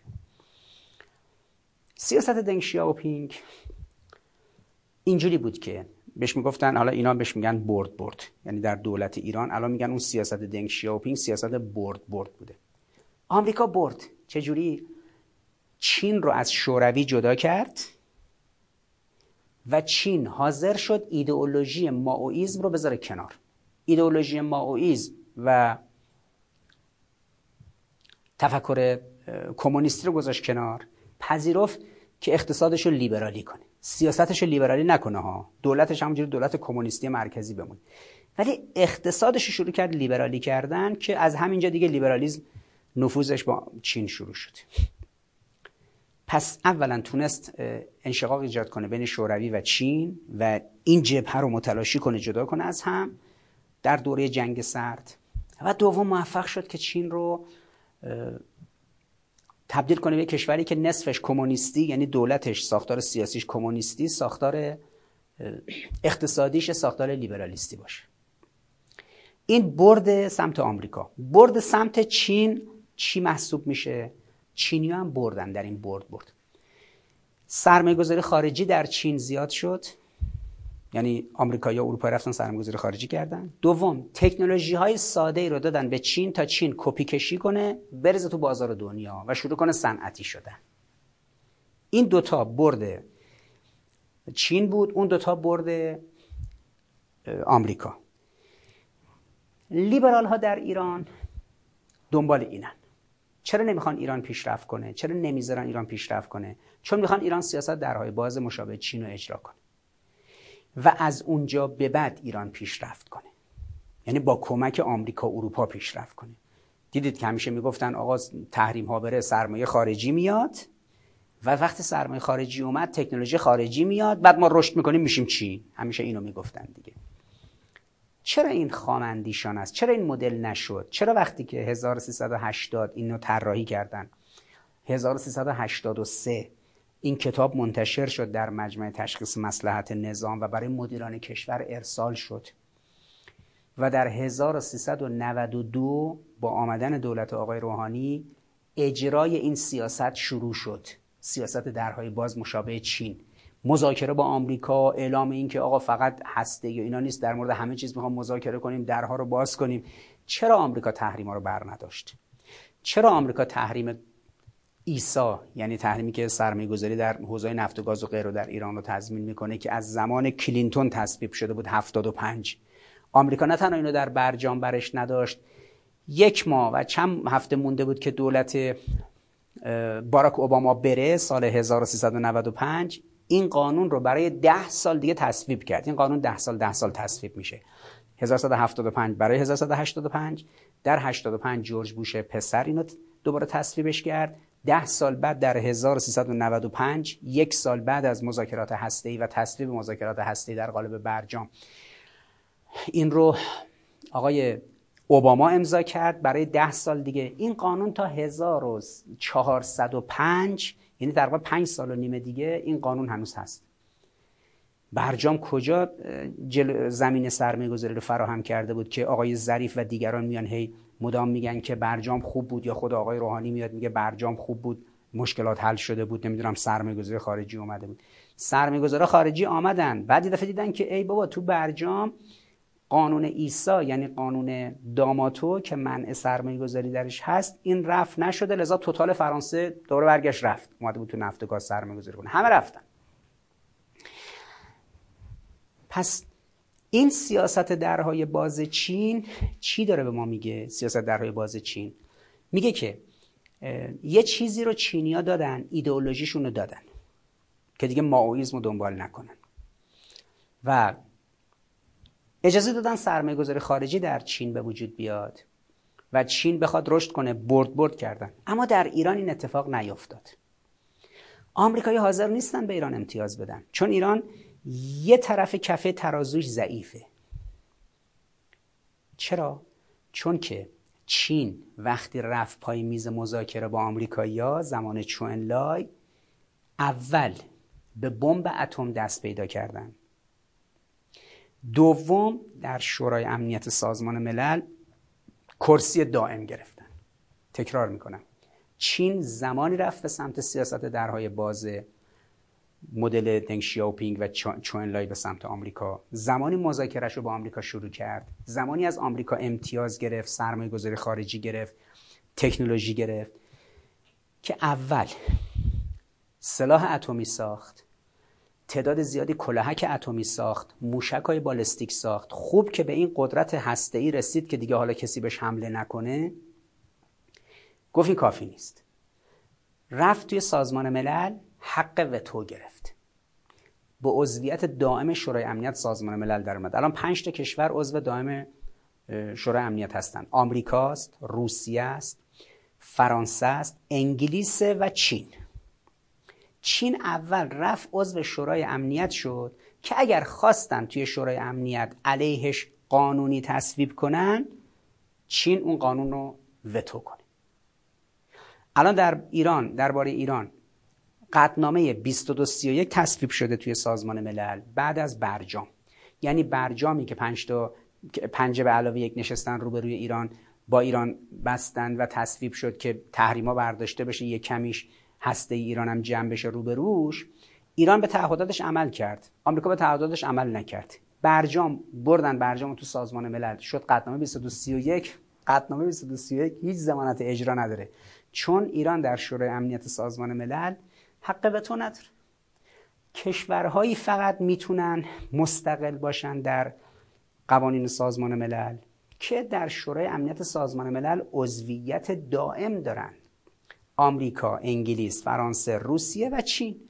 چین اول از سازمان ملل ارتقا پیدا کرد از مجمع عمومی اومد در شورای امنیت سازمان ملل. برای خودش کرسی ثابت گرفت. حق وتو گرفت. هیچ کس نتونه چیزی رو در سازمان ملل علیهش تصویب کنه. اما در مورد ایران میگن اگر نپذیرید که فعالیت هستهتون رو تعلیق کنید همه رو می‌بریم در شورای امنیت. مکانیزم ماشه رو علیهتون فعال می‌کنیم. به صلاح شما رو در مورد امنیت بین الملل خطرناک اعلام می‌کنیم. اجماع جهانی به وجود میاریم. علیهتون حمله می‌کنیم. وقتی شما توی شورای امنیت سازمان ملل حق وتو داشته باشی خب بلافاصله اینو هرچی از این قطنامه بیاد اینا رو وتو می‌کنی. نمی‌ذاری که قطنامه علیه تصویب بشه اجماع جهانی بگیرن. وقتی سلاح اتمی هم داره چین خب نمی‌تونن بهش حمله کنن. پس چین اول چیکار کرد؟ اول سلاح اتمی و موشک بالستیکی قاره پیما و سلاح اتمی ساخت. و در شورای امنیت سازمان ملل عضویت دائم گرفت و به عضویت دائم در اومد و حق وتو گرفت. بعد گفت خب حالا بیاید بشینیم مذاکره کنیم. نشستن مذاکره کردن گفت باشه من دست از ایدئولوژی ماوئیز در اقتصاد برمیدارم. چون ایدئولوژی ماوئیز در اقتصاد هیچی برای گفتن نداشت. ساختار حکومت پکن حکومت مرکزیش یک حکومت کمونیستی کاملا متمرکزه. حزب کمونیست شور... حزب کمونیست چین تک حزبیه که کشور رو داره اداره می‌کنه. اما اقتصادشون رو بردن به سمت اقتصاد لیبرالی. 20 سال 30 سال دیگه هم پدر چین رو همین اقتصاد لیبرالی که شروع کردن نهایی کردن داره از به از بین خواهد بود.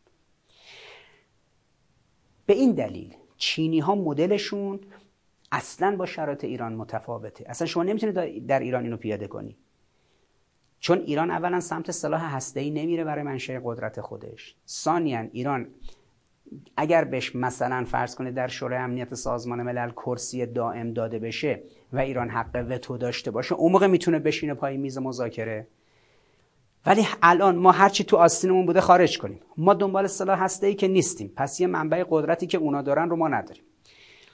ما الان به صلاح بریم اونجا موشکامون هم بدیم بره. از منطقه هم خارج بشیم. هسته ایمون هم که کلا بدیم بره.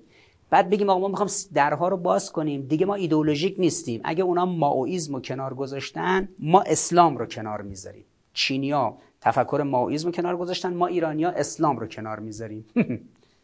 همه رو کنار گذاشتیم رفت. خب حالا شما لطفا چرخ هواپیما به ما بدید. بعد یه هواپیمایی برداشتن آوردن اینجا. عباس آخوندی و صالحی و همه مدیران این دولت رفتن تو اون هواپیمای ایرباس مثل ندید بدیدا. اون موقع من به این دانشجوها می‌گفتم که این مثل صحنه میمونه که این مظفر شاه بود ناصر شاه بود. کی بود؟ می‌گفتن سینماتوگراف. به سینما می‌گفتن به این دوربین فیلم برداری می‌گفتن سینماتوگراف. یه از اونجا آورده بودن بعد توی دربار شاهان قاجار بعد مثلا یه جوری مثل بچه های لوسی که حالا یه اسباب بازی شیکی می‌بینن یه حس خاصی بهشون دست میده. مدیران این دولت ندید بدید. حالا اون چند نفرم که رفت بودن از عباس آخوندی و سالی تا بقیه همشون تو انگلیس و آمریکا دکترا گرفتن. لاقل شما سوار یه هواپیمایی شدی بلند شدی رفتی تو انگلیس و آمریکا دکترا گرفتی. قاطر و اولاخ که سوار نشدی بری. چرا انقدر ذوق زده یه دونه هواپیمای ایرباسی هستی که دیگری ساخته به تو فروخته؟ این خودباختگی لیبرال هاست. مثلا شما اون عکس هایی که از اعضای کابینه دولت آقای روحانی رفته بودن در فرودگاه امام به استقبال هواپیمای ایرباسی که بعد از برجام آمد و رفتن داخل هواپیما بعد مثل ندید بدیدا این به اصطلاح باکسا و جعبای قرار دادن اون کیف و چمدونا رو نگاه می‌کردن بعد راه می‌رفتن خیلی ذوق زده بودن. این تصویر رو 20 سال بعد 30 سال بعد اون فیلم ها و اون تصاویر رو کسانی نگاه می‌کنن و به اون فیلم ها و تصاویر وقتی نگاه می‌کنن مشکلات روحی روانی مقامات لیبرال ایران رو متوجه میشن. می‌بینن اه اینا چقدر فاقد اعتماد به نفسن چقدر خود تحقیرن چقدر خود کمبینن این خود کمبینی و خود تحقیری و داشته دیگران رو خیلی برجسته کردن و ارزه کار نداشتن خیلی اینا رو به اصطلاح به یه جایی میرسونه. ببینید همین عباس آخوندی وزیر بود. یه هواپیمای اول دولت حسن روحانی خورد زمین. هواپیمای ایران 140 نزدیک فرودگاه مهرآباد. این هواپیمای ایران 140 در دوره هاشمی رفسنجانی یه قرارداد ایران بسته بود. از کشور اوکراین این هواپیما رو خریده بود اینجا داشت میسا. یه ده تاش تولید شده بود. یه موقع سال 1182 من رفته بودم شاهنشهر اصفهان که این اونجا ساخته میشه. رفته بودم یه سخنرانی داشتم اونجا. بعد چون تا زمان برنامه ما یکی دو ساعت وقت بود لطف کردن آقایون ما رو بردن بازدید. من رفتم دیدم یک سری متخصص و تکنسیان همه دارن فعالیت می‌کنن سری جوونا و اون کسی هم که مدیر فن مدیر به علمی پروژه بود یکی از استادان دانشگاه امیر کبیر تو تهران یکی از استادای خیلی باسواد این حوزه که این هواپیما رو در واقع انظر علمی کارهای یعنی مدیریتیش رو انجام می‌داد. رفتیم خب خیلی این بندگان خدا داشتن زحمت می‌کشن هواپیما رو میساختن. هواپیماست دیگه بالاخره هر هواپیمایی ممکنه چرا نقص فنی بشه بیفته یا نمی‌دونم مشکلات دیگه براش پیش بیاد. این هواپیما سقوط کرد. هواپیمایی که 100 نفر 100 خورده نفر مسافر می‌گیره. این عباس آخوندینا اومدن توی تلویزیون. کی گفته انسان ایرانی همچین هواپیمایی سوار بشه که خودمون بسازیم؟ ما باید بریم هواپیمای خوب بخریم بیاریم برای ایرانیا دقیقا دقیقا. هفتش ده روز پیش اینو تو اینترنت جستجو کنید. هفتش ده روز پیش یکی از مقامات سازمان هواپیمایی کشوری مسابقه کرده بود. گفت بود می‌خوام هواپیمای ایران 140 رو که الان نظامیا دارن خیلی خوب ازش استفاده می‌کنن بیاریمش دوباره تو خط هوایی. ازش برای ترابری بار و اینا استفاده کنیم و بازسازیش کنیم بیاریمش برای حمل مثلا محموله های اینجوری. ببینید بی خود و بی جهت از 1392 که این هواپیما سقوط کرده بود. هواپیمایی که خط تولیدش رو داشتیم داشت ساخته می‌شد. ده تاش داشت فعالیت می‌کرد. حالا یکیش خورده زمین ایرباس هم خورد زمین. همون هواپیمای ایرباس مالزیایی همون موقع ها گم شد رو صفحه رادار که دیدید دیگه. اصلا هیچ اثری ازش پیدا نشد. مسافراش هیچی. کلا آش با جاش نابود شد. اما اینا خود تحقیری کردند.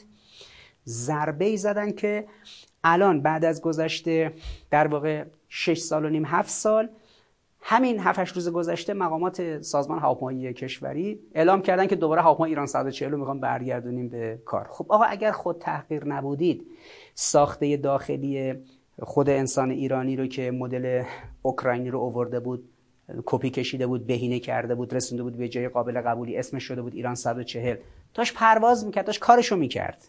پروازهای داخلی.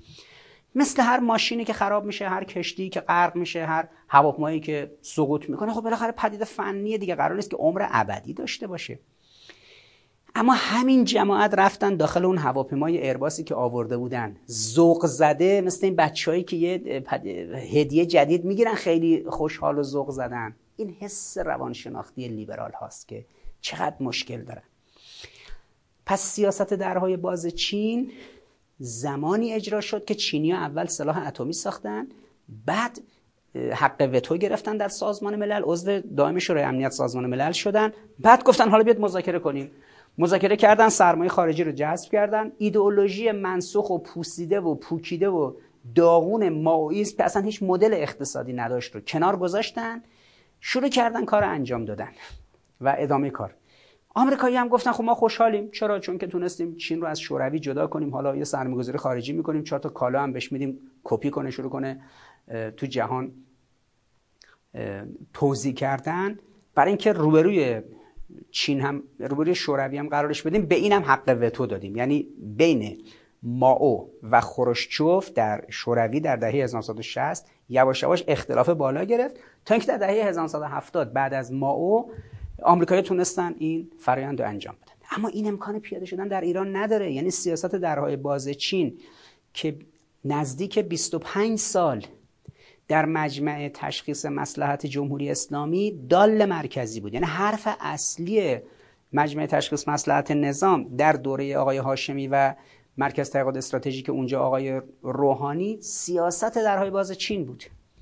آقای روحانی برداشته بود محمود سریال قلم یک استاد لیبرال دانشگاه شهید بهشتی رو برده بود در مجمع تشخیص مسلحت نظام در مرکز تحقیقات استراتژیک مجمع تشخیص مسلحت ایشونو گذاشته بود سردبیر مجله مجمع تشخیص مسلحت نظام. یه مجله داره مجمع به اسم مجله راهبرد مجله استراتژی.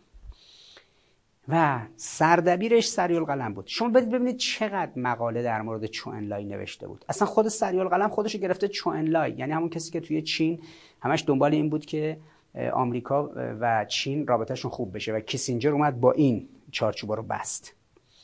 25 سال ربع قرن در مجمع تشخیص مسلحت نظام لیبرال ها دنبال این بودن که ارتباط ایران با آمریکا رو مثل ارتباط چین با آمریکا در قالب سیاست درهای باز جلو ببرن. دال مرکزی بحثاشون این نکته بود.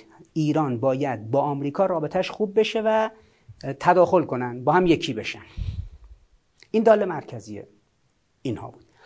این دال مرکزی که اینا توی تفکرشون دنبالش میگشتن اگر ایران پیشرفت کنه با این الگوی سیاسی که گفتم. خب سومین دلیل اینه دلیل سیاسی. اگر ایران پیشرفت کنه دیگه ایران نیاز نداره از موضع ضعف بره بشینه پای میز مذاکره با آمریکا. آمریکا بگه به خاطری که تو تحریمی حالا تو از دین تو اعتقادات تو فرهنگ تو ایدئولوژی تو از همه چیز دست بردار هسته ای تو بده. موشکیت هم بده. از منطقه هم برو بیرون. تو چارچوب حقوق بشر اثر زناتون چادر هم بردار. یه بهانه های بی خود بیاره. همه چیز تو ازت بگیره. بعد بگه تو که انرژی اتمی که نداری. تو که مسلمانی اعتقاد به صلاح اتمی هم که نداری. تو کشوری هستی که اساسا حق وتو هم که توی سازمان ملل نداری شورای امنیت که نیستی. هیچی که نداری موشکات هم که گرفتیم تو منطقه هم که دست و پات جمع کردیم. حالا تو یه کشور داغونی موندی تو کی گفته اصلا در تو باید سرمایه‌گذاری صورت بگیره؟ تو نفت داری نفت تو بده به من آمریکا. من یه چیزی مثلا بهتون میدم. یه تا, تیم فوتبال براتون می‌ذارم کشور عربی دیگه. هیچی ندارن یه تیم فوتبال دارن صبح تا شب هم مثلا تیمای فوتبالشونو یه چهار تا مثلا کنسرت و موسیقی و یه 50 60 تا خواننده زن و مرد عربی و این شد جامعه عربی. امارات یک کازینو شیشه ای قطر یک کازینو مثلا مرمرین سعودی هر کدومشون. یک اینا که اسم کشور رو اینا نمیشه گذاشت. اصلا کشور نیستن. ایران هم تبدیل کنن به یه همچین پدیده ای منابع زیرزمینی روزمینی نفت گاز ایناشو ببرن مثل زمان پهلوی. هیچی هم تو ایران ساخته نشه. چهار تا صنایع مونتاژ هم به ایران بدن منت سر ایران بذارن. حقم نداشته باشی از تفکر خودت و ایدولوژی خودت یاد کنی. سه دلیل اصلی داره که لیبرال ها نمی‌خوان ایران رشد کنه. نمی‌خوان ایران پیشرفت کنه. اول روانشناختی چون اینا خود تحقیرن خود کمبینن. خودشون هیچی نیستن فکر کردن ایران هم هیچی نیست. دوم ایدئولوژیک. اگر ایران رشد کنه امروز در زیر پرچم جمهوری اسلامی پس مدیریت اسلامی موفق بوده ایران رو رشد بده. باید بگن نخیر اینجوری نیست. باید ایران جمهوری اسلامی رو بذاره کنار. اسلام مرده تا ایدئولوژی لیبرالیزم ایدئولوژی مورد نظر خودشون رو حاکم کنن. پس دلیل دومش که نمی‌خوان ایران پیشرفت کنه معلفه ایدئولوژیکه دلیل سوم سیاسیه. اینا می‌خوان مدل سیاست درهای باز چین رو در ایران پیاده کنن. که ایران مثل چین رابطش با آمریکا خوب بشه. آمریکایی بیان میگن ایران یه پدیده بسته ای بود. ما باز کردیم ایران رو. این برخورد توهین آمیز با ایران که ایران یه پدیده بسته ای می‌خوان بیایم ایران رو باز کنیم. اینا از داخل می‌خوان این رو به اصطلاح شرایطش رو فراهم کنن. حالا اگر در داخل ایران جاده بزنه صد بزنه نیروگاه بزنه اتوبان بزنه موشک بزنه موبایل بسازه اینترنتش رو گسترش بده هواپیما بسازه کشتی بسازه بتونه رشد کنه ایران؟ خب دیگه نیازی به آمریکا نداره. نیازی به این نداره که بره هست و رو بذاره رو میز بده با آمریکایی تا آمریکایی بهش مثلا قاقالیلی بدن و نمی‌دونم آب نبات چوبی بدن. برای نمی‌دونم نمایندگان ایران و دیپلمات های ایران در نیویورک از حد مثلا سه مایل و چهار مایل بکنن مثلا حد محدوده که می‌تونن برن فروشگاه و رستوران خرید کنن بشه 20 مایل. از این بچه بازی و مسخره بازیایی که مثلا فکر می‌کنن انسان ایرانی رو میشه اینجوری با 7000 سال تمدنش میشه انسان ایرانی رو گول زد و نمی‌دونم فریب داد. این سه عامل که گفتم این سه عامل اصلی سه عاملی است که خب مستحضرید. لیبرال ها به خاطر اینها حاضر نیستند که ایران رشد کنه. هم نمی‌خوان هم نمی‌تونن. نمی‌خوان ایران رشد کنه به خاطر ایدئولوژی که دارن به خاطر به قول معروف سیاستی که مد نظرشونه که ایرانو مثل چین وصل کنن به آمریکا. دوم نمی‌تونن به دلیل اینکه خود تحقیرن. از این رو این جریان یک جریانی است که اجازه نخواهد داد ایران رشد کنه. اینا درونگرایی رو قبول ندارن. کلا میگن ما باید زوب بشیم در نظام سلطه. اینا اصلا خودشونو باور ندارن ملت ایران رو باور ندارن. اگر پست و مقامی می‌گیرن در اون پست و مقامشون برای مردم کار نمی‌کنن. اونجا سعی می‌کنن ترمز دستی کار کردن برای کشور رو بکشن که نشون بدن جمهوری اسلامی داخلش کار پیش نمیره. لذا جمهوری اسلامی الان یه وضعیت به اصطلاح به هم خورده تعادل و نفی بالانس داره به این معنا که اون قسمتی که دست انقلابی است چون باور دارن داخل میشه کار کرد. اون قسمت کلی کار صورت می‌گیره. این همه سازندگی این همه جاده سد اتوبان تونل نیروگاه پالایشگاه پتروشیمی موشک پوشک هواپیما واکسن همه چیزی که انجام میشه. مدیریت خوب در علوم انسانی نظریه های جدید در علوم فنی در همه چیز. اما اون طرف شما می‌بینید کار سقوط کرده. چرا؟ اونجا لیبرال ها صنایع خودروسازی دستشونه هیچی نمی‌سازن. هر کجا که دستشون باشه. علوم انسانی که دست ایناست هیچی توش هیچی توش نیست. فقط ما هیچی نیستیم ما هیچی نمی‌شویم. همه چی دست بیگانگانه. یه بیگانه پرستی عجیب و غریبی دارن. این حالت باید برای مردم ایران تفکیک بشه. مردم ایران باید بدونن که کیا معتقدن مردم ایران یه چیزی هستن مردم ایران یه چیزی دارن مردم ایران وجود دارن خوبن سالمن حلال زاده مردم غرب اکثرش حرام زاده است. مردم ایران می‌تونن مردم مثلا غرب نمی‌تونن. مردم ایران می‌تونن کسی انسان بزرگی تربیت کنن مثل مثلا فرض کنید محسن حججی اونا نمی‌تونن. انسان ایران انسان ایرانی یه جایگاه عظیمی در فکر و فرهنگ و اخلاق داره. غربی و شرقی ها ندارند. و این حق داره که تو تکنولوژی و فنون و غیر و هم این انسان ایرانی رشد کنه همونطوری که در موشکی حسن ترانی مقدم این کاری کرد. در هسته ای احمدی روشن و رضایی نژاد و علی محمدی و مجید شهریاری رشد کردند. در سلول های بنیادی کاظمی آشتیانی و دیگران رشد کردند. در صنایع دفاعی محسن فخری زاده و دیگران رشد کردن که اومدن تو خیابونای اینجا شهیدشون کردن. پس ما می‌تونیم در یک کلام انتهای این مبحث من فقط می‌تونم در یک جمله به شما اینو بگم که لیبرال ها شعارشون اینه ما نمی‌تونیم. ما ناتوانیم ما عاجزیم. دشمن باید بیاد. ما شکست خوردیم. یکیشون نایب رئیس اتاق بازرگانی بود. در وزارت بازرگانی نایب رئیس اتاق بازرگانی بود در وزارت صنعت مدن تجارت. این دو سال پیش توییت زد نوشت آقا بپذیریم که هیچ کسیش تری برای اداره کشور نداره. بعد داخل تای توییتش یه هشتگ زد. شکست را بپذیریم. اینا قبول کردن شکست خوردن. اینا اصلا اومدن فریاد می‌زنن میگن آقا ما ما لیبرال ها شکست خوردیم. بپذیرید ما شکست خوردیم. ببینید صریحا دارن میگن. ما شکست خوردیم. بپذیریم که شکست خوردیم. شکست رو بپذیریم. شکست. لیبرال ها میگن. وقتی کسی معتقده که ما شکست خوردیم شما چه انتظاری ازش دارید؟ شکست خورده. هیچ کاری نکرده برای کشور. بعد این خودش و خواهرش این کسانی هستن که میلیون ها دلار و میلیون ها یورو در اتاق بازرگانی اینا از این دلارای 4200 پول گرفته بودن بعد که گندش در اومد و اسنادش منتشر شد. طرف از این تو جمهوری اسلامی میلیون دلار میلیون دلار و میلیون یورو میلیون یورو خودشو خواهرش و دیگران که شرکت دارن تشکیلات بازرگانی دارن می‌گیرن تو جمهوری اسلامی خرج می‌کنن. کروات غربی هم میندازه گردنشو. افه های اینجوری هم میاد. بعد میاد میگه که بپذیریم شکست خوردیم. چیکار کنیم؟ بریم با آمریکا بگیم آقا بیا اصلا کلا کشور دست تو. لذا در یک جمله لیبرال ها چرا با پیشرفت ایران مخالفن؟ چون لیبرال ها معتقدن که به اصطلاح ما نمی‌تونیم. ما شکست خوردیم. ما این کاره نیستیم. اینجوری میگن. انقلابیا چی میگن؟ انقلابیا قبلا می‌گفتن که ما می‌توانیم. الان انقلابیا میگن ما توانستیم. ما توانستیم. در هر حوزه وارد شدیم. در ایران هر اتوبان و جاده ای ببینید می‌بینید نوشته گوشش که اینو نیروهای انقلاب ساختن.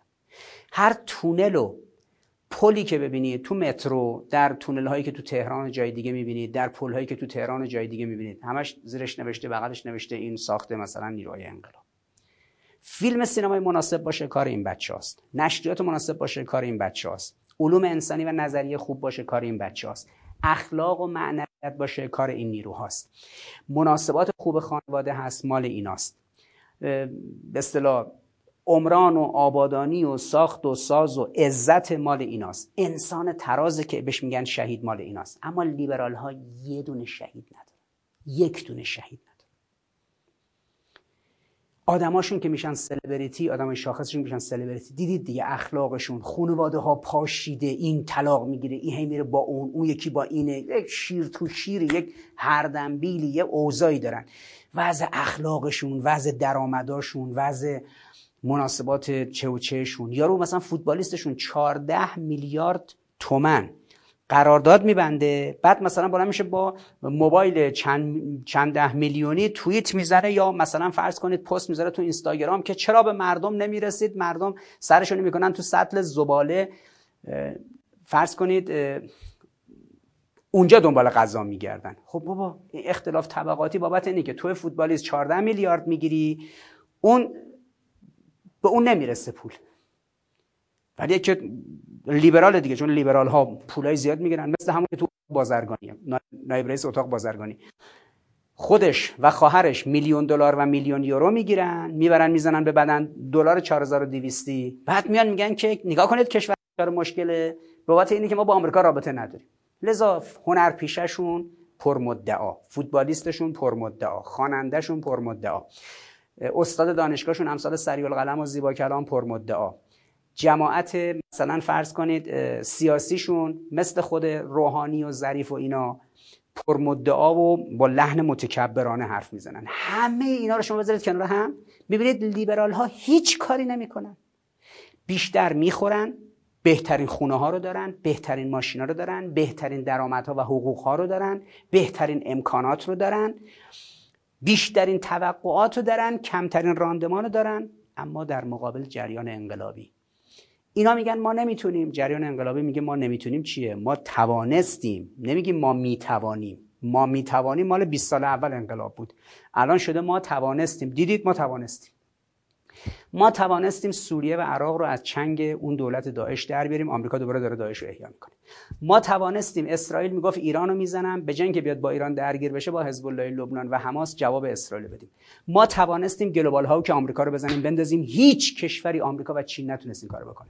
ما توانستیم دو سه بار سوپر های آمریکا رو بگیریم جلومون مثل گوساله گوسفند زانو بزنند پای ما رو ببوسن آمریکا هیچ کشوری نه چین نه نمی‌دونم ژاپن نه کره نه اون به اصطلاح روسیه و شوروی هیچکی نتونست این کارو بکنه. فقط انسان ایرانی تونست این کارو بکنه. ما تونستیم 42 سال بعد از انقلاب بدون آمریکا جلو بریم تو کشور و آمریکا هیچ غلطی نتونست بکنه. پس تمایز بین ما می‌توانیم و ما نمی‌توانیم تمایز انقلابی ها از لیبرال هاست. اینه که لیبرال ها نمی‌خوان ایران پیشرفت کنه که به اسم اسلام تمام نشه. نمی‌خوان ایران پیشرفت کنه. تا ایران مجبور بشه در اثر عدم پیشرفت بره با آمریکا مجیز آمریکا رو بگه دوباره پای آمریکا رو برگردونه به ایران. و خب این خواب و خیالیه که لیبرال ها می‌بینن. و به دلیل این ناکارآمدی که از خودشون نشون دادن لیبرال ها این ناکارآمدی موجب میشه که مردم ازشون رو برگردونن.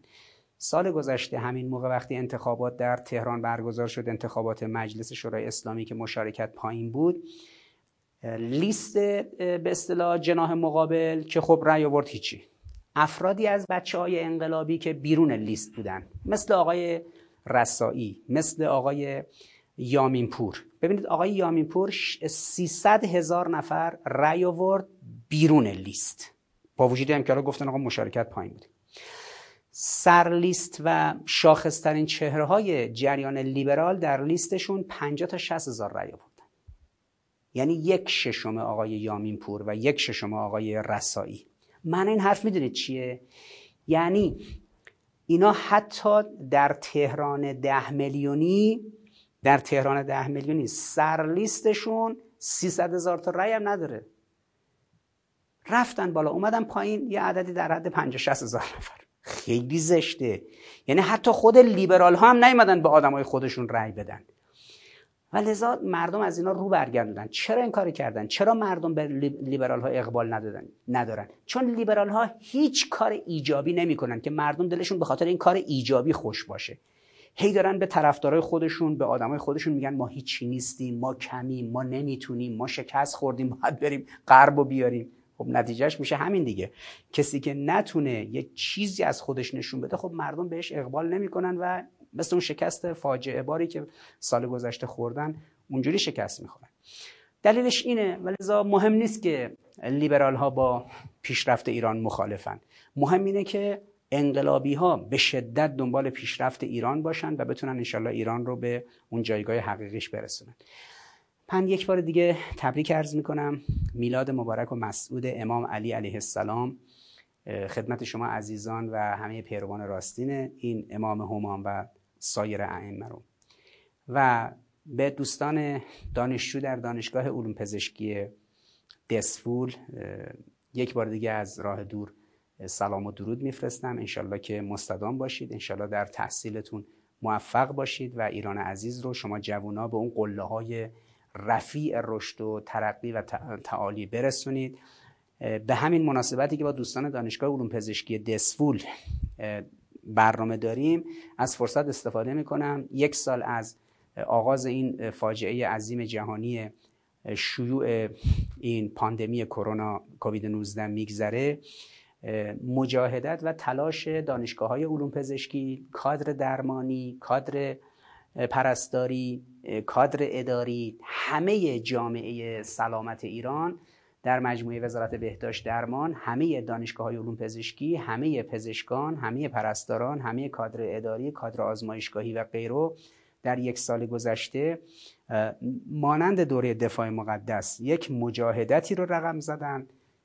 شهدای زیادی جامعه سلامت تقدیم اسلام عزیز کرد و با وجود تحریم ها و فشارها و سختی ها جامعه بهداشت درمان ما توانست این پاندمی خطرناک رو تا یه جای قابل قبولی به شکل خوبی مدیریت کنه. لذا باید بهشون خسته نباشید. گفت و از کل جامعه پزشکی و از کل مجموعه دانشگاه علوم پزشکی تشکر کرد.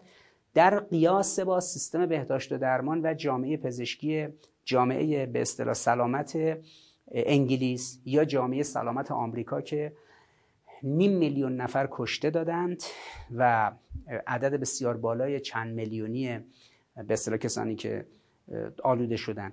و لذا در همین جا از فرصت استفاده می کنم ضمن خسته نباشید به دوستان و مجموعه جامعه سلامت کشور و عرض خدا قوت.